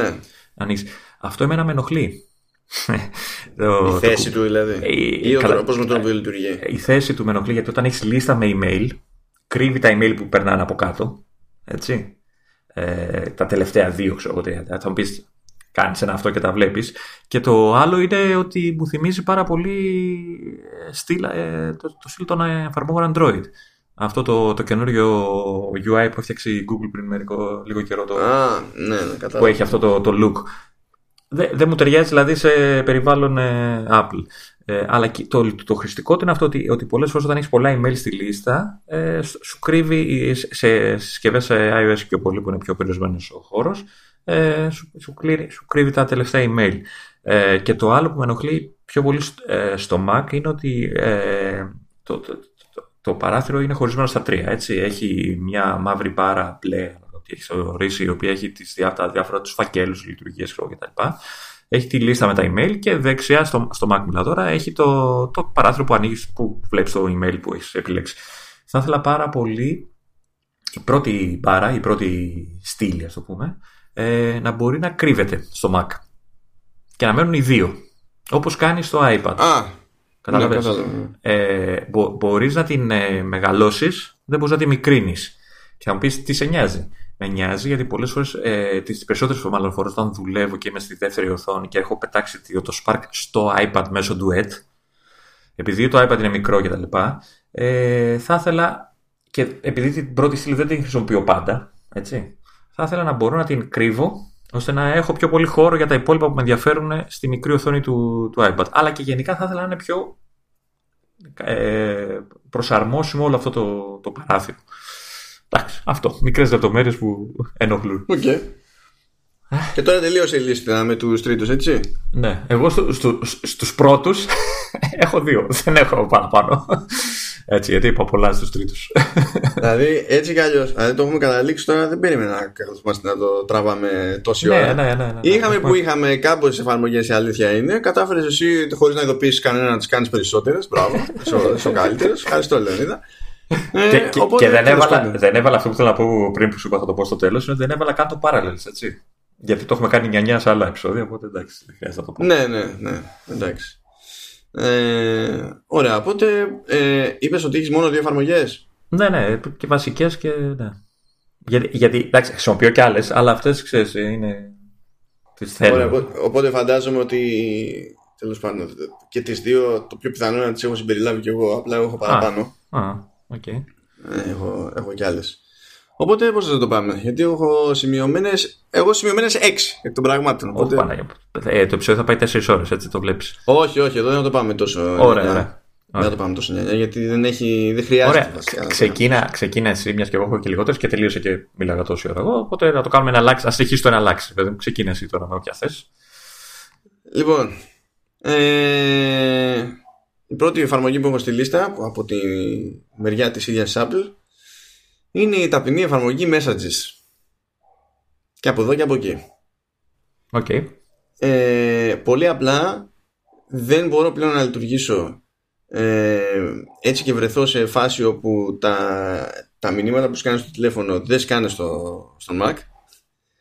Ε, δεν έχω ένα ενιαίο περιβάλλον που συγχρονίζεται κτλ. Δεν μπορώ να λειτουργήσω. Δεν. Δεν. δεν ε, άμα μου το πάρουν αυτό αύριο, θα πέσει κεφαλικό. Ε, υπάρχει όμως πρόβλημα σε αυτό το πράγμα γιατί δυστυχώς δεν είναι universal αυτό. Δηλαδή δεν συνεργάζεται με άλλα λειτουργικά. Ναι, οκ. Okay, ε, γι' αυτό ο κόσμος. Βέβαια, σε αυτή την περίπτωση ο κόσμος πάλι σαχλαμάρες πηγαίνει και κάνει. Πηγαίνει και καίγεται σε Facebook Messenger, σε WhatsApp και δεν ξέρω και εγώ τι. Γιατί από τις εναλλακτικές σε αυτό το άθλημα, κάτι καλύτερο από Telegram δεν έχω πετύχει. Αλλά αυτή είναι μια άλλη κουβέντα. Αυτή είναι μια τελείως άλλη κουβέντα. Κοίτα, εγώ έχω και ανθρώπους που επιλέγουν Messenger ενώ είναι σε iPhone. Και σε μένα, ας πούμε, που έχω και εγώ iPhone και πάλι μου στέλνουν μήνυμα στο Messenger, έτσι. Ναι, ε, εντάξει. Επίσης, εγώ, έχω ειδική στάση, εγώ κρατάω ειδική στάση σε αυτούς τους ανθρώπους. Επίσης, ε, ήθελα σε, σε λυπήθηκα και δεν σε τρόλαρα, γιατί ήθελα να βάλω στις εφαρμογές τρίτων το Messenger του, του Facebook. μόνο και μόνο για να. και θα σου έλεγα ότι μόνο και μόνο το κρατάω για να σου στέλνω και να εκνευρίζει. Τίποτα. Facebook Messenger sky, sky μήνυμα και αρχίζει και ε, στο μυαλό μου τρέχει, τρέχει ρολόι. Δηλαδή δεν ασχολούμαι αν δεν περάσει χι χρονικό διάστημα πρώτα. Απλά. Απλά. Δεν. Δηλαδή χίλιες φορές να μου στείλει άνθρωπος SMS. Χίλιες mm. φορές να μου στείλει άνθρωπος SMS. Ε, αλλά αυτό δεν χρειάζεται να το κάνω νιανιά. Είναι πρώτα απ' όλα ε, είναι πάρα πολύ ασφαλής εφαρμογή όπως έχει αποδειχθεί και στην πράξη. Ε, ναι, δεν έχει τα ίδια χαρακτηριστικά και στις όλες τις μπάντες. Αυτό είναι ένα θέμα τέλος πάντων. Ελπίζω κάποτε να λύσει κάπως η Apple. Θα το μισοαντιμετωπίσει. Με το Catalyst νομίζω. Ναι, αλλά έχει δρόμο. Έχει δρόμο το θέμα είναι να, να αποφασίσει που βέβαια δεν υπάρχει περίπτωση να το κάνει, να μήπως το διαθέσει σε άλλα λειτουργικά, ώστε να μπορεί κάποιος που δεν έχει iPhone να μπορεί να σου στέλνει εκεί. Δεν Αλλά νομίζω ότι πρόκειται να το κάνει, γιατί πλέον υπάρχει, υπάρχει, ξέρεις, και μια κουλτούρα πίσω του στυλ ότι ε, αυτός είναι ο, το, με τις πράσινες φούσκες ναι, ναι. ενώ ο άλλος είναι με τις μπλε φούσκες και καλά μπλε είναι τα μηνύματα που περνάνε μέσα από το σύστημα iMessage και όλα τα υπόλοιπα που, είναι SMS και τέτοια ας πούμε εμφανίζονται ως, ε, σε, σε πράσινα πλαίσια και έτσι ξεχωρίζει με τη μία επειδή αν κάποιος έχει ε, συσκευές της Apple ή, ή όχι και αυτό ξέρεις, σαν αίσθηση, ρε παιδί μου, σαν διαπίστωση, λειτουργεί υπέρ της. Γιατί διαχωρίζει, ξέρεις, τον έναν από τον άλλον, το οποίο εντάξει, δεν είναι και καλύτερη σκέψη. Το, το καλό που έχουν κάνει, αυτό που μου άρεσε πάντα, είναι ότι ε, θε να στείλεις ένα μήνυμα σε κάποιον που δεν τους έχει ξαναστείλει, πήρες τώρα το τηλέφωνό του, ε, ξεκινάς το μήνυμα και καταλαβαίνει μόνο το σύστημα αν αυτό που πάει να, που πας να στείλεις είναι iPhone ή όχι. Δηλαδή δεν χρειάζεται να ξέρεις ναι. ότι είναι iPhone. Να πεις Στην ουσία τσεκάρει αν το νούμερο ή το mail που έχεις ναι. και προσπαθείς να στείλεις εκεί πέρα, ε, αν είναι συνδεδεμένο με Apple ID. Και αυτό ισχύει ακόμα και αν δεν τον έχεις τον άλλο σε επαφές σου. Δηλαδή τσεκάρει ναι, ναι, το ναι, σύστημα αυτό, αν αυτό, Apple ID και ξέρει. Αυτό, Μετά, αυτό κάνει... ε, μου έχει τύχει πολλές φορές. Και όταν το βλέπω να γίνεται ευλέ, λέω Α, τι ωραία, εδώ είμαστε. Ωραία. Αφού έχεις δύο, κάτσε να συνεχίσω εγώ. Όχι, ναι, ναι, ναι, κάνε, κάνε, κάνε, Λοιπόν, η επόμενη εφαρμογή είναι απλή αναγκαιότητα. Είναι δηλαδή απλά δεν γίνεται αλλιώς και να ήθελα. Ε, είναι το Logic Pro X. Δεν υπάρχει σωτήρια. Κάπως πρέπει να μοντάρω αυτό που καταλήγεται και ακούγεται και, και ακούτε και πάρα πολύ απλά η σοβαρότερη εναλλακτική είναι το Audition της Adobe. Ε, δεν θεωρώ λογικό να δίνω τόσα λεφτά στην Adobe και με στόχο να χρησιμοποιώ συγκεκριμένα το Audition. Δεν είναι ότι το Audition είναι, ε, δεν είναι καλή εφαρμογή. Είναι καλή εφαρμογή και σε διάφορες περιπτώσεις έχει και συγκριτικά πλεονεκτήματα όπως σε άλλες περιπτώσεις έχει συγκριτικά πλεονεκτήματα το Logic Pro. Ε, αλλά έτσι κι αλλιώς μιλάμε για επαγγελματική εφαρμογή της Apple. Δεν είναι χαβαλές. Δηλαδή το Logic Pro χρησιμοποιείται στα σοβαρά για ε, το μοντάρισμα κινηματογραφικών soundtracks ξέρω, και τέτοια πράγμα που σημαίνει βέβαια ότι αυτό εμένα με δαγκώνει από την άποψη ότι ε, έχει ειδικό βάρος η εφαρμογή έχει άπειρα εργαλεία που πραγματικά δεν με αγγίζουν δεν με απασχολούν γιατί δεν προσπαθώ να μοντάρω κάτι τέτοιο αλλά ευτυχώς έχει την επιλογή να εξαφανίζω από το interface εργαλεία που απλά δεν με ενδιαφέρουν και μπορώ να το φέρω πιο πολύ στα μέτρα μου. Ε, με λυπεί ότι ενώ είναι γνωστό και σαφές ότι χρησιμοποιείται για μοντάρισμα σε podcast ε, δεν κάνει κάποιον ιδιαίτερο κόπο η Apple τέλος πάντων. Έχει κάποια λογικότερη ρύθμιση για τα εργαλεία που να εστιάζει ξέρεις στο μοντάρισμα εκπομπών φωνής, εκπομπών λόγου πάντα δηλαδή σε κάθε γωνία το πρόγραμμα σου θυμίζει ότι στην πραγματικότητα είναι εδώ για μουσική αυτό εντάξει, θα μπορούσε να το είχε διαχειριστεί λίγο καλύτερα γιατί δεν είναι ότι περιμένω να αλλάξει εφαρμογή, ξέρω εγώ, να γίνει κάτι άλλο. Αλλά εντάξει, μπορείς να φτάσεις σε ένα template που να έχει μια λογική και σε αυτές τις περιπτώσεις. Γιατί έχει εργαλεία για αυτές τις δουλειές. Έχει, δεν είναι ότι δεν έχει. Αλλά τέλος πάντων, παίζει, έχει ένα σύνδρομο overkill. Ε, και φυσικά έχω, σαν καταναλωτής γενικότερα, έχω μια φυσική ροπή προς εφαρμογές που πηγαίνουν πακέτο με πολύ συγκεκριμένη εικόνα για το πόσο ματώνω. είναι πλέον μία φορά και είναι αυτό. Δεν είναι ότι κάνει φραγκό φράγκα, κάνει 2.30. Αλλά και με αυτό δεδομένο ε, για την κατηγορία της είναι πάνθινη η εφαρμογή. Και πας και τις βάζεις beta από πίσω και τα καταστρέψει όλα. Έτσι. Και καταραίουν όλα. Καταραίουν. ναι, έχουμε γνωριστεί από την αρχή με το Logic Pro όλες αυτές τις μέρες. Δηλαδή έχει πρόβλημα στο export. Τίποτα. Δηλαδή δεν χρειάζεται να πούμε κάτι άλλο. Δεν, δεν είναι και απαραίτητο το export σαν λειτουργία. Εντάξει. Όχι, όχι. Γιατί δεν θες να μοντάρεις και μετά να μην το κάνεις τίποτα το αρχείο, να το κρατάς μόνος σου να το ακούσει το Logic Pro. Γιατί εντάξει. Είναι, ε, βρήκα workaround το οποίο είναι κομικό. Και, και ποιος φταίει για όλο αυτό, ποιος φταίει; δεν, ξέρω, δεν ξέρω τι υπονοείς. ε, θα βάλω άλλη μία για να μου φύγουν οι μισές ε, και θα κοιτάξω να διαλέξω μία ε, που ποντάρω ότι δεν θα την έχεις για να μην πέσω πάνω σου ε, θα πω το preview Α, αυτό, αυτό τώρα αν πεις εφαρμογή είναι. Εγώ, εγώ το θεωρώ στο μυαλό μου ως ε, λειτουργία. Α, επίσης μπορώ να βάλω κι εγώ όχι τόσο εφαρμογή όσο λειτουργία που μου αρέσει, αλλά μπορώ να το πούμε σαν αστερίσκο στο τέλος. Οκ. Okay. εφαρμογή preview, παύλα προεπισκόπηση αυτό είναι, αυτό πριν πεις οτιδήποτε, είναι το πράγμα που με έκανε να αγαπήσω το macOS από, την πρώτη, από το πρώτο δευτερόλεπτο που το χρησιμοποίησα. Oh, κάτσε, αφού μου το έχεις πει είναι για το Quick Look. Δεν μιλάμε για το Quick Look. Ναι, εγώ τα έχω, μέσα στο κεφάλι μου τα έχω ενοποιημένα αυτά. Γιατί συνήθως ξεκινάω ξέρεις, με το Quick Look και μετά ξέρεις, το κάνω άνοιγμα. Ότι μπλέκονται, διότι όταν κάνεις προεπισκόπηση, την προεπισκόπηση όχι την εφαρμογή, τη λειτουργία με το Quick ναι, Look. Ναι ε, μπορείς στην ουσία με ένα βήμα ακόμη να ανοίξεις ότι είναι στην εφαρμογή preview και να συνεχίσεις τη δουλειά σου, ξέρεις να μην συμβαίνει τίποτα. Αλλά στην ουσία δεν είναι μέρος της εφαρμογής και στο Quick Look είναι λειτουργία του Finder. Δεν είναι λειτουργία του, του Preview App. Ναι, ναι. το Preview App είναι τρελό πολύ εργαλείο. Θέλετε να ανοίξετε φωτογραφίες, ανοίγετε φωτογραφίες. Θέλετε να πειράξετε τις φωτογραφίες σε διάφορα βασικά επίπεδα. Πάρα πολύ ωραία, μπορείτε. Θέλετε να ανοίξετε PDF, ανοίγετε PDF. Θέλετε να επεξεργαστείτε PDF, ανοίγετε και αυτό. Θέλετε ε, να πλέον, έτσι όπως είναι δηλαδή σε Καταλήνα και iOS 13, να ε, ανοίξετε ένα έγγραφο και μόνο μιας να το πετάξετε για επεξεργασία σε iOS και iPad, ένα κουμπάκι μακριά είναι όλο αυτό. Ε, θέλετε να βάλετε ψηφια... να υπογράψετε κάτι ψηφιακά, ναι, αμέ, κανένα πρόβλημα, εδώ πέρα είμαστε για, για εσάς. Ε, είναι πραγματικός ελβετικός σουγιάς ε, παρά το, το πλήθος των λειτουργιών είναι ηλικιωδώς πανάλαφρο πρόγραμμα ε, και νομίζω ότι δεν το διευκολύνει και η ονομασία του διότι το preview όταν τα ακούει ο άλλος το αντιλαμβάνεται εξορισμού, δηλαδή και αντίστοιχα την ελληνική απόδοση του όρου που λέει προεπισκόπηση, το αντιλαμβάνεται όντως όπως το αντιλαμβάνεσαι και εσύ, ως λειτουργία. Ναι, ναι. Και νομίζει ότι απλά είναι κάτι που συμβαίνει, ξέρω εγώ, ενώ είναι μια εφαρμογή από μόνη της. Μπορούμε να κάνουμε, μπορούμε να κάνουμε περιστροφή σε φωτογραφίες, να κάνουμε περιστροφή σε βίντεο κατευθείαν. Μπορούμε να, να κάνουμε κροπαρίσματα, να βάλουμε text boxes, ε, να χρησιμοποιήσουμε διάφορα εργαλεία, ξέρω εγώ, τύπου μολύβι, μαρκαδόρο, ιστορίες τα λοιπά. Και βελάκια, ε, και βελάκια. Βελάκια, ναι. ακόμα και στα βελάκια μπορούμε να διαλέξουμε αν θα είναι free form, ας πούμε, έτσι όπως θα τα έχουμε κάνει εμείς που δεν μπορούμε να σταυρώσουμε ευθεία για μία, ούτε, ούτε ξεμέθιστη, ή αν θα, του, θα πει ότι να, κατάλαβα ότι στη φαντασίας σου αυτό θα ήταν ένα βέλος. Α το μετατρέψω σε βέλος που να μοιάζει όντως με βέλος. και σε γλιτώνει από κόπο.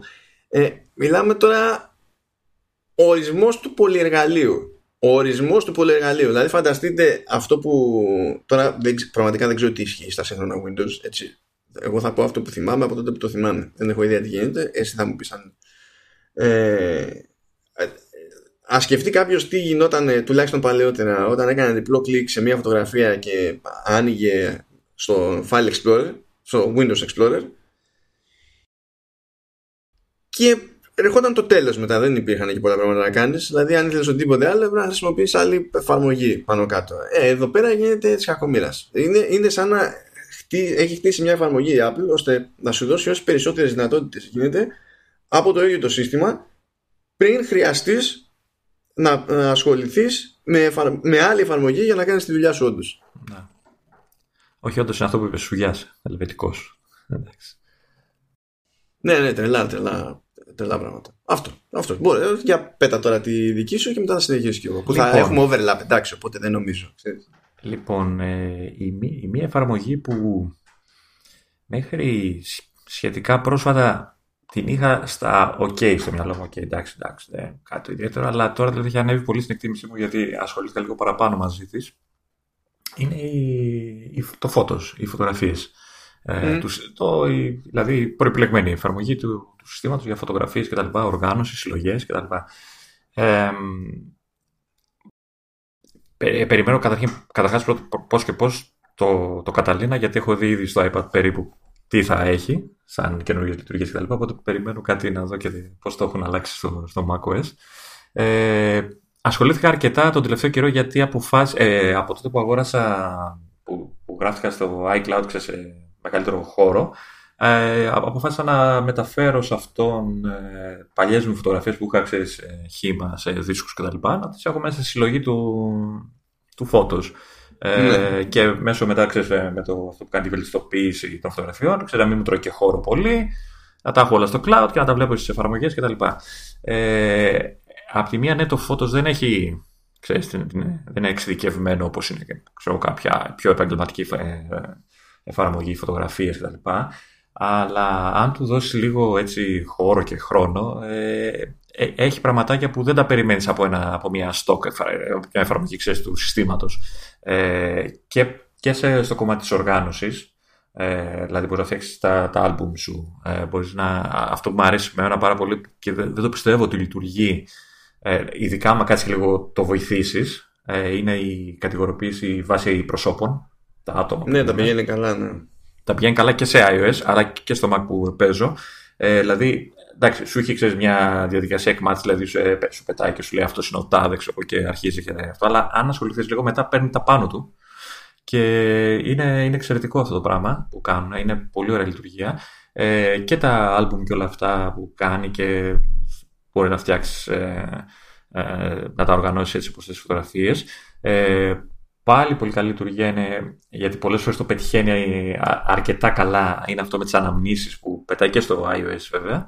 Ε, πάλι μέσω νομίζω Siri το κάνει αυτό τώρα, το σύστημα της Siri το κάνει όλα αυτά. Ε, που, που Καλά, δεν νομίζω ότι το συνδέουν με το σύστημα της Siri. Λένε ρε παιδί μου ότι είναι μπλα μπλα machine learning. Τώρα το υπόλοιπο δεν νομίζω ναι. ότι σαν σύστημα. Αλλά, αλλά είναι πολύ ωραίο γιατί πολλές φορές ε, κάνει, έχει ενδιαφέρουσες ομαδοποιήσει. Εντάξει, δεν, δεν το κάνει τελείως αυτό. Δηλαδή, ο τίτλος που μπορεί να επιλέξει είναι λίγο κουλός στα ελληνικά. Αλλά ναι. έχει ένα νόημα αυτό που λέει. Σου λέει, ξέρω εγώ, ε, Πώς το λένε, βόλτα στην εξοχή. Και σου έχει μέσα από φωτογραφίες που έχουν ύπεθρο από πίσω. Ξέρω είναι, ξέρεις. Άμα ασχοληθείς λίγο, δεν μπορεί να το φτιάξεις και να το προσαρμόσεις και να το κάνεις λίγο. να κολλάει λίγο περισσότερο σε σένα. Ε, ε, με είχε εντυπωσιάσει γιατί. Αυτό δεν κατάλαβα βέβαια. Μπορεί να ήταν και τυχαίο. Ε, γιατί μου πέταξε κάποια στιγμή μια ανάμνηση ενός ατόμου επαφή γνωστού τέλος πάντων, το οποίο δεν είχε λόγο να το πετάξει. Και μετά συνειδητοποίησα ότι αυτό το άτομο είχε γενέθλια. Και λέω, κοίτα να δεις, μπορεί να κάνει αυτό το πράγμα, ξέρεις. Δεν είμαι 100% σίγουρος, δεν το φοβάμαι, ξέρεις. Δεν, δεν, δεν θέλω να πιστέψω ότι είναι τόσο έξυπνο. Αλλά ναι, ε, αυτό. Ε, και πέρα από την οργάνωση, ε, έχει και ε, κάμπους εργαλεία επεξεργασίας, συν τη δυνατότητα αυτή που έλεγες πριν, που μπορεί να κουμπώσεις extensions από άλλες εφαρμογές, ε, αλλά και τα δικά του εργαλεία, ναι, δεν φτάνουν το Photoshop ή οτιδήποτε άλλο, αλλά ε, για έναν χρήστη σαν εμένα, που ναι, μεν έχω πολλές φωτογραφίες, γιατί σου λέω, μιλάμε για φωτογραφίες τώρα από εποχές φωτογραφικών μηχανών ε, compact και τέτοια, που παλεύω να, να φτιάξω τοποθεσίες και χρόνους και ώρες κτλ. Ε, έχει το αυτόματο, έχει να πειράξει λίγο φωτεινότητα παραπάνω, να, να, να, να.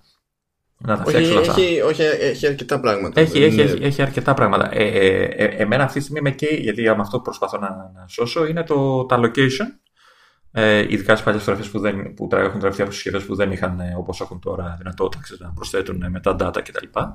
Ε, και το, το χρόνος που τραβήθηκε κτλ. ώστε να μπορεί ξέρεις, να μου τα εμφανίζει σε μια λογική σειρά. Ε, αυτά μου τα δίνεις σαν δυνατότητα. Δηλαδή να αλλάξω πότε τραβήθηκε το, το, η εκάστοτε φωτογραφία κτλ. Μου τη δίνει αυτή τη δυνατότητα. Οπότε ε, είναι, είναι αρκετά δυνατό εργαλείο τα, το Photos ε, στο Mac ε, αν κάποιος έχει, σου λέω, δεν είναι κάποιος σου λέω επαγγελματίας φωτογράφος που έχει εκατομμύρια φωτογραφίες, αλλά ακόμα και χιλιάδες. Γιατί εγώ μιλάω τώρα για μια συλλογή που έχω φτάσει γύρω στις 10, 10, 11 κοντά χιλιάδες φωτογραφίες, γιατί μιλάμε για χρόνια από το 4, από το 2005, ξέρω εγώ, και έπειτα. Ε, και συνέχεια προσθέτω για αυτά και βίντεο και, και όλα, γιατί ναι, είναι, προβάλλει και τα βίντεο που τραβάς και τα λοιπά. Ε, είναι πολύ καλό να, να, να κάνεις μια ξέρεις, ρε παιδί, μια βασική οργάνωση. Αν είναι όλα χύμα. Να κάνεις μια βασική οργάνωση. Είναι πολύ, πολύ καλό. Το μόνο μου ίσως ε, πρόβλημα είναι ότι, είναι, ότι πολλές φορές είναι λίγο έτσι, έχει, έχει αρκετά bugs. Δηλαδή, πολλές φορές μου κολλάει, με πετάει έξω και τέτοια. Ε, αλλά εντάξει, οκ. Okay. Ναι, και, κοίτα, εγώ το βλέπω πιο απλά, γι' αυτό το είχα και εγώ στη λίστα. Είναι ότι αν σκεφτούμε money money, ρε παιδί μου, ποια είναι η στάνταρ εφαρμογή σε τέτοιες περιπτώσεις που σου προσφέρει μια εταιρεία σε ένα λειτουργικό της,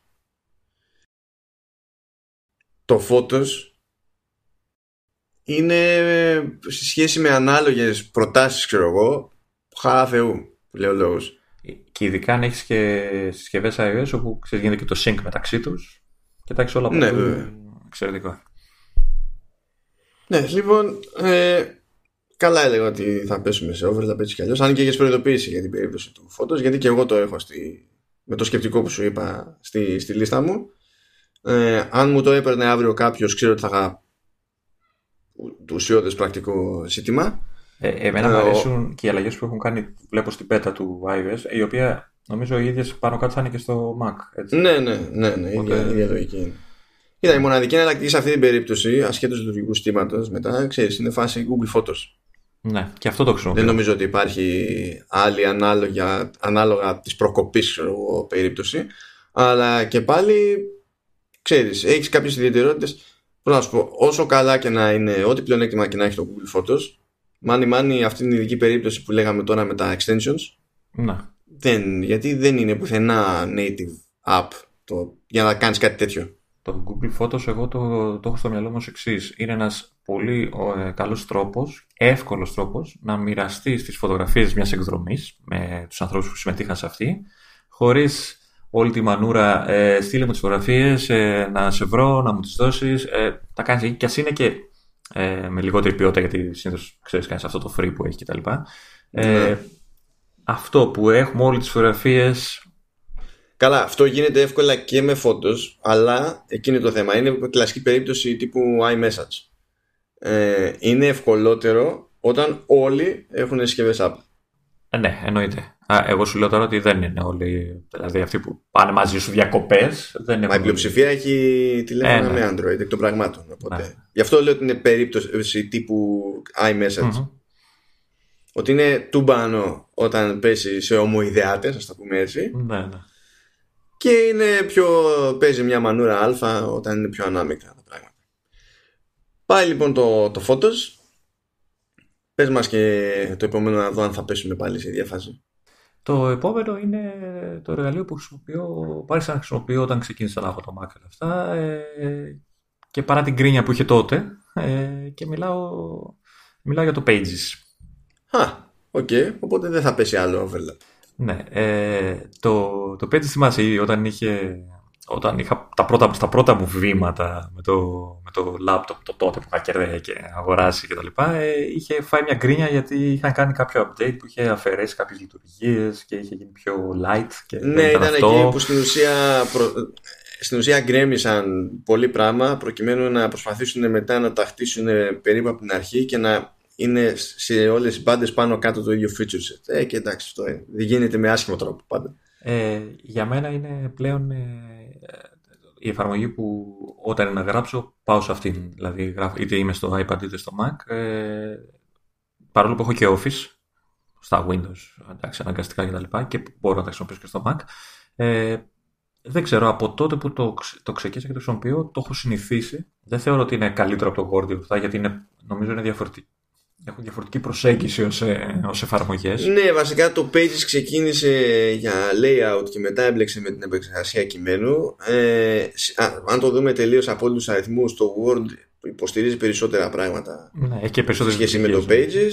Ναι. Εντάξει, ναι, αλλά ή τα χρησιμοποιείς αυτά, οπότε σε key και password τελεία, ή δεν τα χρησιμοποιείς αυτά, ναι, ακόμα που, και που δεν τα υποστηρίζει, αυτό δεν σημαίνει ότι δεν είναι ένα ολοκληρωμένο μια ολοκληρωμένη εφαρμογή για επεξεργασία κειμένου.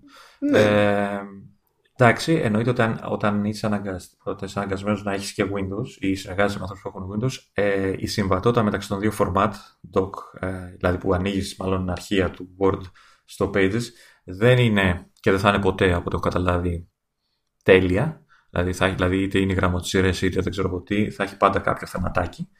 Είναι ok, είναι ok, αλλά έχει πάντα μια αβεβαιότητα ότι μπορεί κάτι να μην έχει μεταφερθεί σωστά.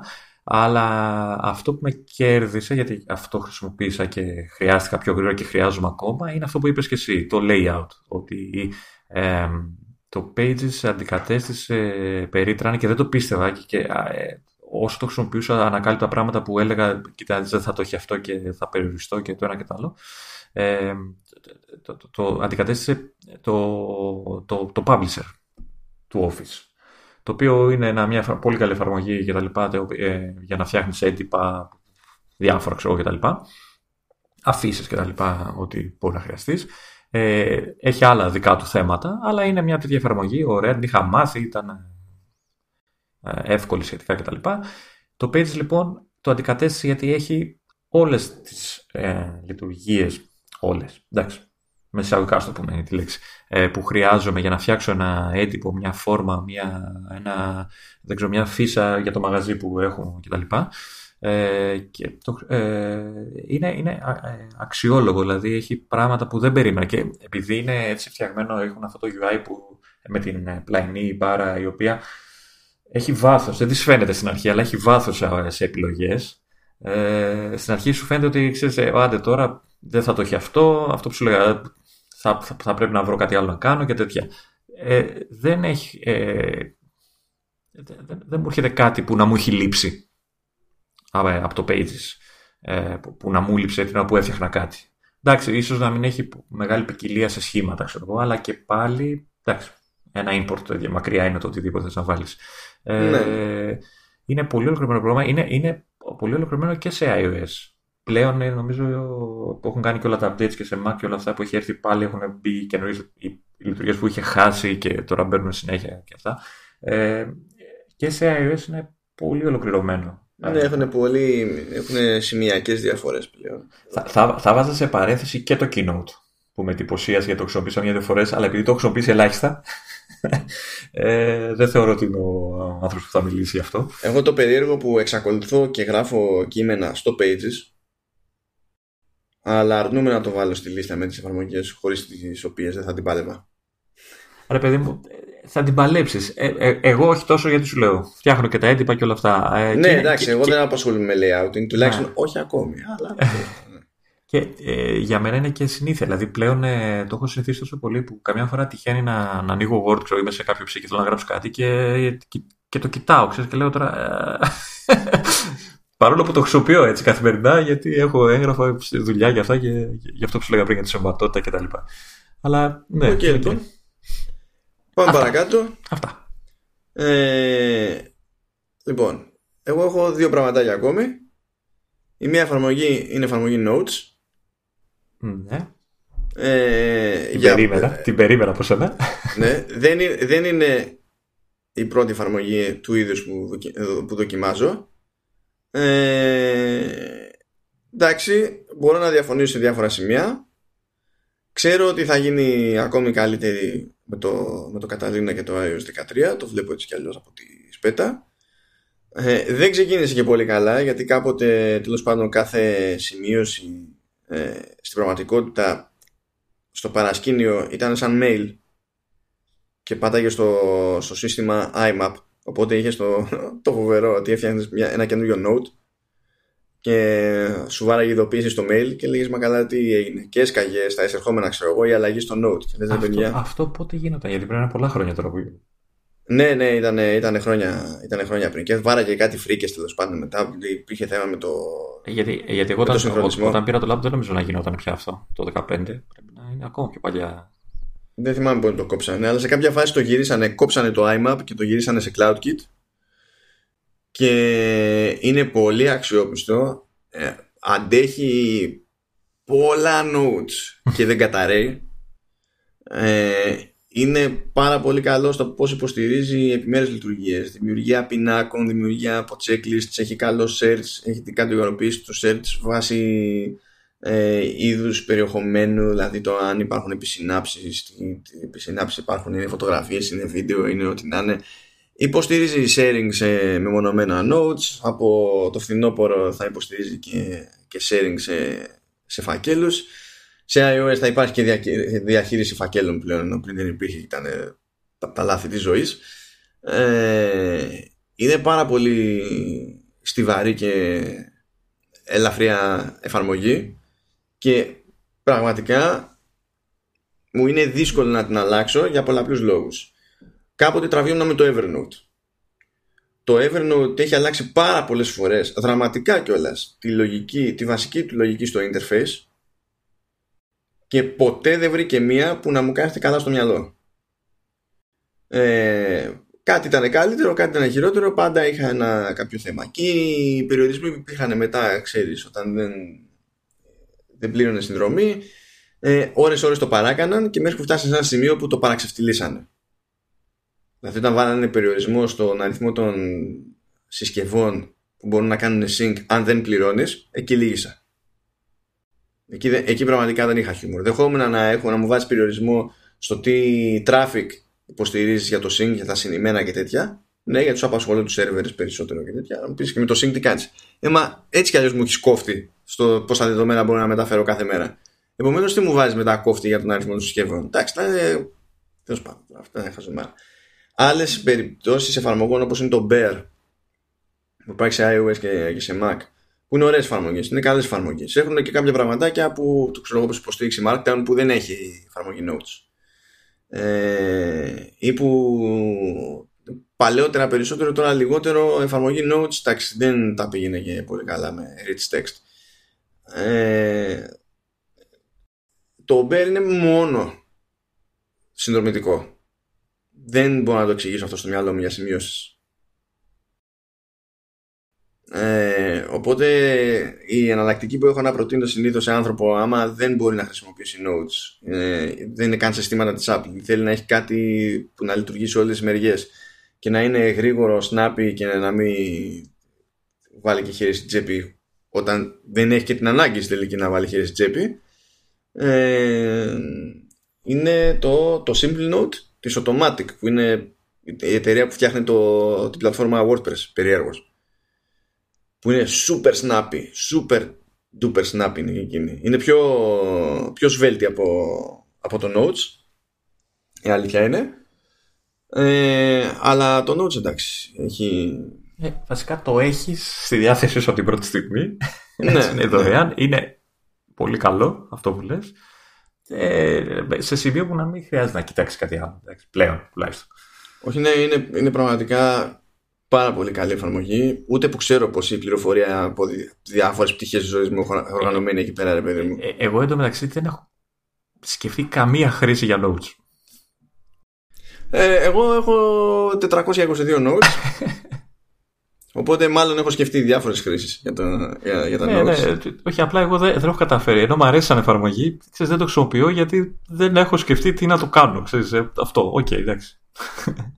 Και έχω μια εφαρμογή ακόμη που είναι μόνο σε iOS. Ε, δεν χωράει συγκλονιστική εξήγηση. Απλά πραγματικά δεν δέχομαι να μην έχω αυτή την εφαρμογή. Okay. Ε, όσο, παρότι τη χρησιμοποιώ σπάνια στα σοβαρά. Είναι εφαρμογή wallet. Ε, ναι, οκ. ναι. Ο- ο- Ωραία, πιάσε την εφαρμογή wallet. Μμμ. Άσε το ότι εμείς εδώ δεν έχουμε Apple Pay. Γιατί αν είχαμε Apple Pay δεν το συζητάμε. Θα πέταγα τη σκούφια μου ακόμη περισσότερο. Ναι, οκ. που έχουμε υποτίθεται σε τράπεζες που Καλά, μην- είναι ε, τράπεζες του άστο, εξωτερικού άστο. και Ναι. ναι, ε, δηλαδή η υποστήριξη ήρθε και στους χάρτες μάλιστα οι επιχειρήσεις που δέχονται Apple Pay έχουν σήμανση και τελείως τυχαία δέχεται και η κουτσή Μαρία Apple Pay διότι θεωρούνται συμβατές όλες οι επιχειρήσεις που έχουν POS για ανέπαφες όπως τα έλεγα Α, The best οκ. was right λέω Α, The α, best was right Άρα, απ- απλά ο άλλος πρέπει να έχει την κάρτα αυτή του ξένης τράπεζας. Δηλαδή, μπορεί να έρθει στο μαγαζί μου και να χρησιμοποιήσει Apple Pay, απλά να έχει. Ναι Εγώ δεν χρειάζεται Ναι, να κάνω ναι. κάτι σαν μαγαζί. ας Δεν πούμε. χρειάζεται τίποτα. Και δεν χρειάζεται να έχεις πει τίποτα. Το πιο, το πιο πιθανό είναι άμα βάλεις τη. τσεκάρεις το μαγαζί στο. Ε, στο, στους χάρτες να δεις ότι έχει σηματάκι εκεί που να λέει accept Apple Pay και δεν θα έχεις κάνει τίποτα εσύ. Ε, αλλά ας το αφήσουμε αυτό που θα, το, μένα θα κάνει, για μένα θα κάνει ακόμη πιο σημαντική την όλη υπόθεση πιάσει την εφαρμογή wallet και συνδύασε τη με την έννοια αεροδρόμιο Α, με τα ειστήρια και όλα αυτά λες τώρα εσύ. ναι. ναι, δεν υπάρχει πισωγύρισμα σε αυτό το πράγμα για κανένα λόγο. Για κανένα λόγο. Επειδή δεν ταξιδεύω. δεν έχω χρόνια να ταξιδέψω. Ε, Όσα χρόνια να έχει να ταξιδέψεις Ναι. και μόνο. Το, δηλαδή, στη μία περίπτωση κανονίζεις μπαμ μπαμ το boarding pass από το σπιτάκι σου ε, και, το, και σου σου σκάει την εφαρμογή και τελειώνει η υπόθεση. Προηγουμένως, στις καλές εποχές που είχαμε ξεπεράσει υποτίθεται την αναγκαιότητα του χαρτιού, που θα έπρεπε, δεν το συζητάμε, η ενα- όταν η εναλλακτική ήταν πρέπει να πάω στον Κισέ για να περιμένω στην ουρά. Ναι, ναι. Εντάξει, εννοείται, δεν πιάνω αυτή τη σύγκριση. Που συμβαίνει ακόμα. Ε, μου έτυχε τώρα στην επιστροφή από το Αμβούργο, είχα, μου είχα γίνει πυρ και μανία. Ε, ακόμα και το concept ότι εντάξει μα, και μπορούν να μας στείλουν το, το boarding pass με mail και τα λοιπά και να πρέπει ο άλλος να σκεφτεί να έχει πρόχειρο το mail να ε, σώσει ξεχωριστά το αρχείο ή να ανοίγει το, αρχ- ε, το αρχείο και να κάνει zoom για να είναι αρκετά μεγάλο το QR code για να κάνεις scan ο, ο, too much effort Απλά, δηλαδή δεν, δεν, δεν υπάρχει λόγος, δεν υπάρχει σκέψη. Και όχι τίποτα, λέω, τόσο πολύ δεν υπάρχει σκέψη που όταν φτάνεις στα περίχωρα του αεροδρομίου Στο εμφανίζει αυτό. το iOS έχει στάνταρ, αμετακίνητη, ακλόνητη εγνωστοποίηση στη, στην οθόνη κλειδώματος κάνεις παπ και ανοίγει το, το boarding pass χωρίς να ξεκλειδώσεις τίποτα ε. σκανάρεις, είσαι ο καλύτερος, προχωράς Ε, ε, εγώ η πιο πρόσφατη χρήση που έχω κάνει στο wallet είναι με τα ειστήρια σε, σε, σινεμά, σε σινεμά. Να, και, αυτό, ορίστε, και, και αυτό. και αυτό γιατί έτσι έπρεπε να νιώσω σούπερ. και τώρα αρχίζει και πιάνει και τόπο και τέτοιο. Δηλαδή κάπου πέτυχα, δεν θυμάμαι τώρα το όνομα της εταιρείας, του ομίλου, τι διάλογο είναι, που από πλοία. Στην Ελλάδα δηλαδή, που το γυρνάνε σε ηλεκτρονικό εισιτήριο. Α, καλή φάση και αυτό. Και όταν θα έρθει η ώρα, επειδή υποτίθεται με iOS 13 ότι ε, θα υπάρχει το περιθώριο να λειτουργούν αλλιώς τα, σε NFC, ε, λογικά θα έρθει η ώρα να λειτουργούν και τα εισιτήρια των αστικών συγκοινωνιών και στην Ελλάδα. Αν υποθέσουμε ότι είναι άξιοι να γράψουν εφαρμογή που να μην σου βγάζει την πίστη μόνο και μόνο για να προσθέσεις την καρτούλα στο wallet, αλλά τέλος πάντων, ναι, οκ. Okay. Ε, απλά δεν, δηλαδή το, το, το, το, το παλιό, την άλλη, τη, την, την παλιά την προσέγγιση δεν τη δέχομαι. Δεν τη δέχομαι. Δηλαδή τώρα, επειδή μου έτυχε τώρα αυτό τελευταία, και ήταν από σκάλμα της Lufthansa, εγκεφαλικό σκάλμα της Lufthansa, δηλαδή απλά αποφάσισε ότι σε αυτή την πτήση δεν θα κάνει κανένας ηλεκτρονικό check-in. Όλοι θα περάσετε από την κισέ. Okay. Μπορεί, να, μπορεί οι άνθρωποι να θέλουν να σας γνωρίσουν, ρε παιδί μου. ναι, ναι. να σας τρατάρουν. Είχα κάνει check-in στη, στη δεύτερη πτήση, γιατί γυρνάγαμε με δύο πτήσεις. Είχα κάνει ηλεκτρονικό check-in στη δεύτερη πτήση, που ήταν Aegean, και παρόλα αυτά μου βγάλανε boarding pass και για τη δεύτερη πτήση. Και λέω ότι άχρηστο τελείως. Το άλλο να προχωράμε το χαρτάκι και να αναρωτιέμαι μετά αν θα το χάσω για να κάθομαι να ψάχνουμε. Και περίμενα στην ουρά στον ηλίθιο ενώ δεν είχα να κάνω check-in σε αποσκευές, γιατί τη μία μέρα πήγα Αμβούργο, την άλλη μέρα γύρισα. Και τι ήταν, ότι ήταν, ήταν στην πλάτη μου. Ναι. Ε, περίμενα στον ηλίθιο στη, στην ουρά για αυτή την ιδέα, για να μου κάνεις μια εκτύπωση ένα ρημάδι boarding pass. Πραγματικά δεν το καταλαβαίνω αυτό. Δεν είχα πρόβλημα με την Aegean και είχα πρόβλημα με τη Lufthansa. Τι να σου. πάντων. Λοιπόν, ε, να κλείσουμε, πριν κλείσουμε, η Type, ναι. δεν έχεις άλλο από ό,τι κατάλαβα. Όχι, όχι, δεν έχω άλλο. Ε, αυτό είναι λειτουργία, αλλά έχει αρχίσει και, με, και, και έχει αρχίσει και γίνεται παρέτη. Μ' αρέσει μάλλον. Ε, το είχαμε πει και την άλλη φορά. Ε, νομίζω λέγεται continuity camera. Έτσι ναι. λέμε. Αυτή η νέα λειτουργία που υπάρχει από το 12 το, στο iOS και από το macOS στο Mojave. Το Mojave, ναι.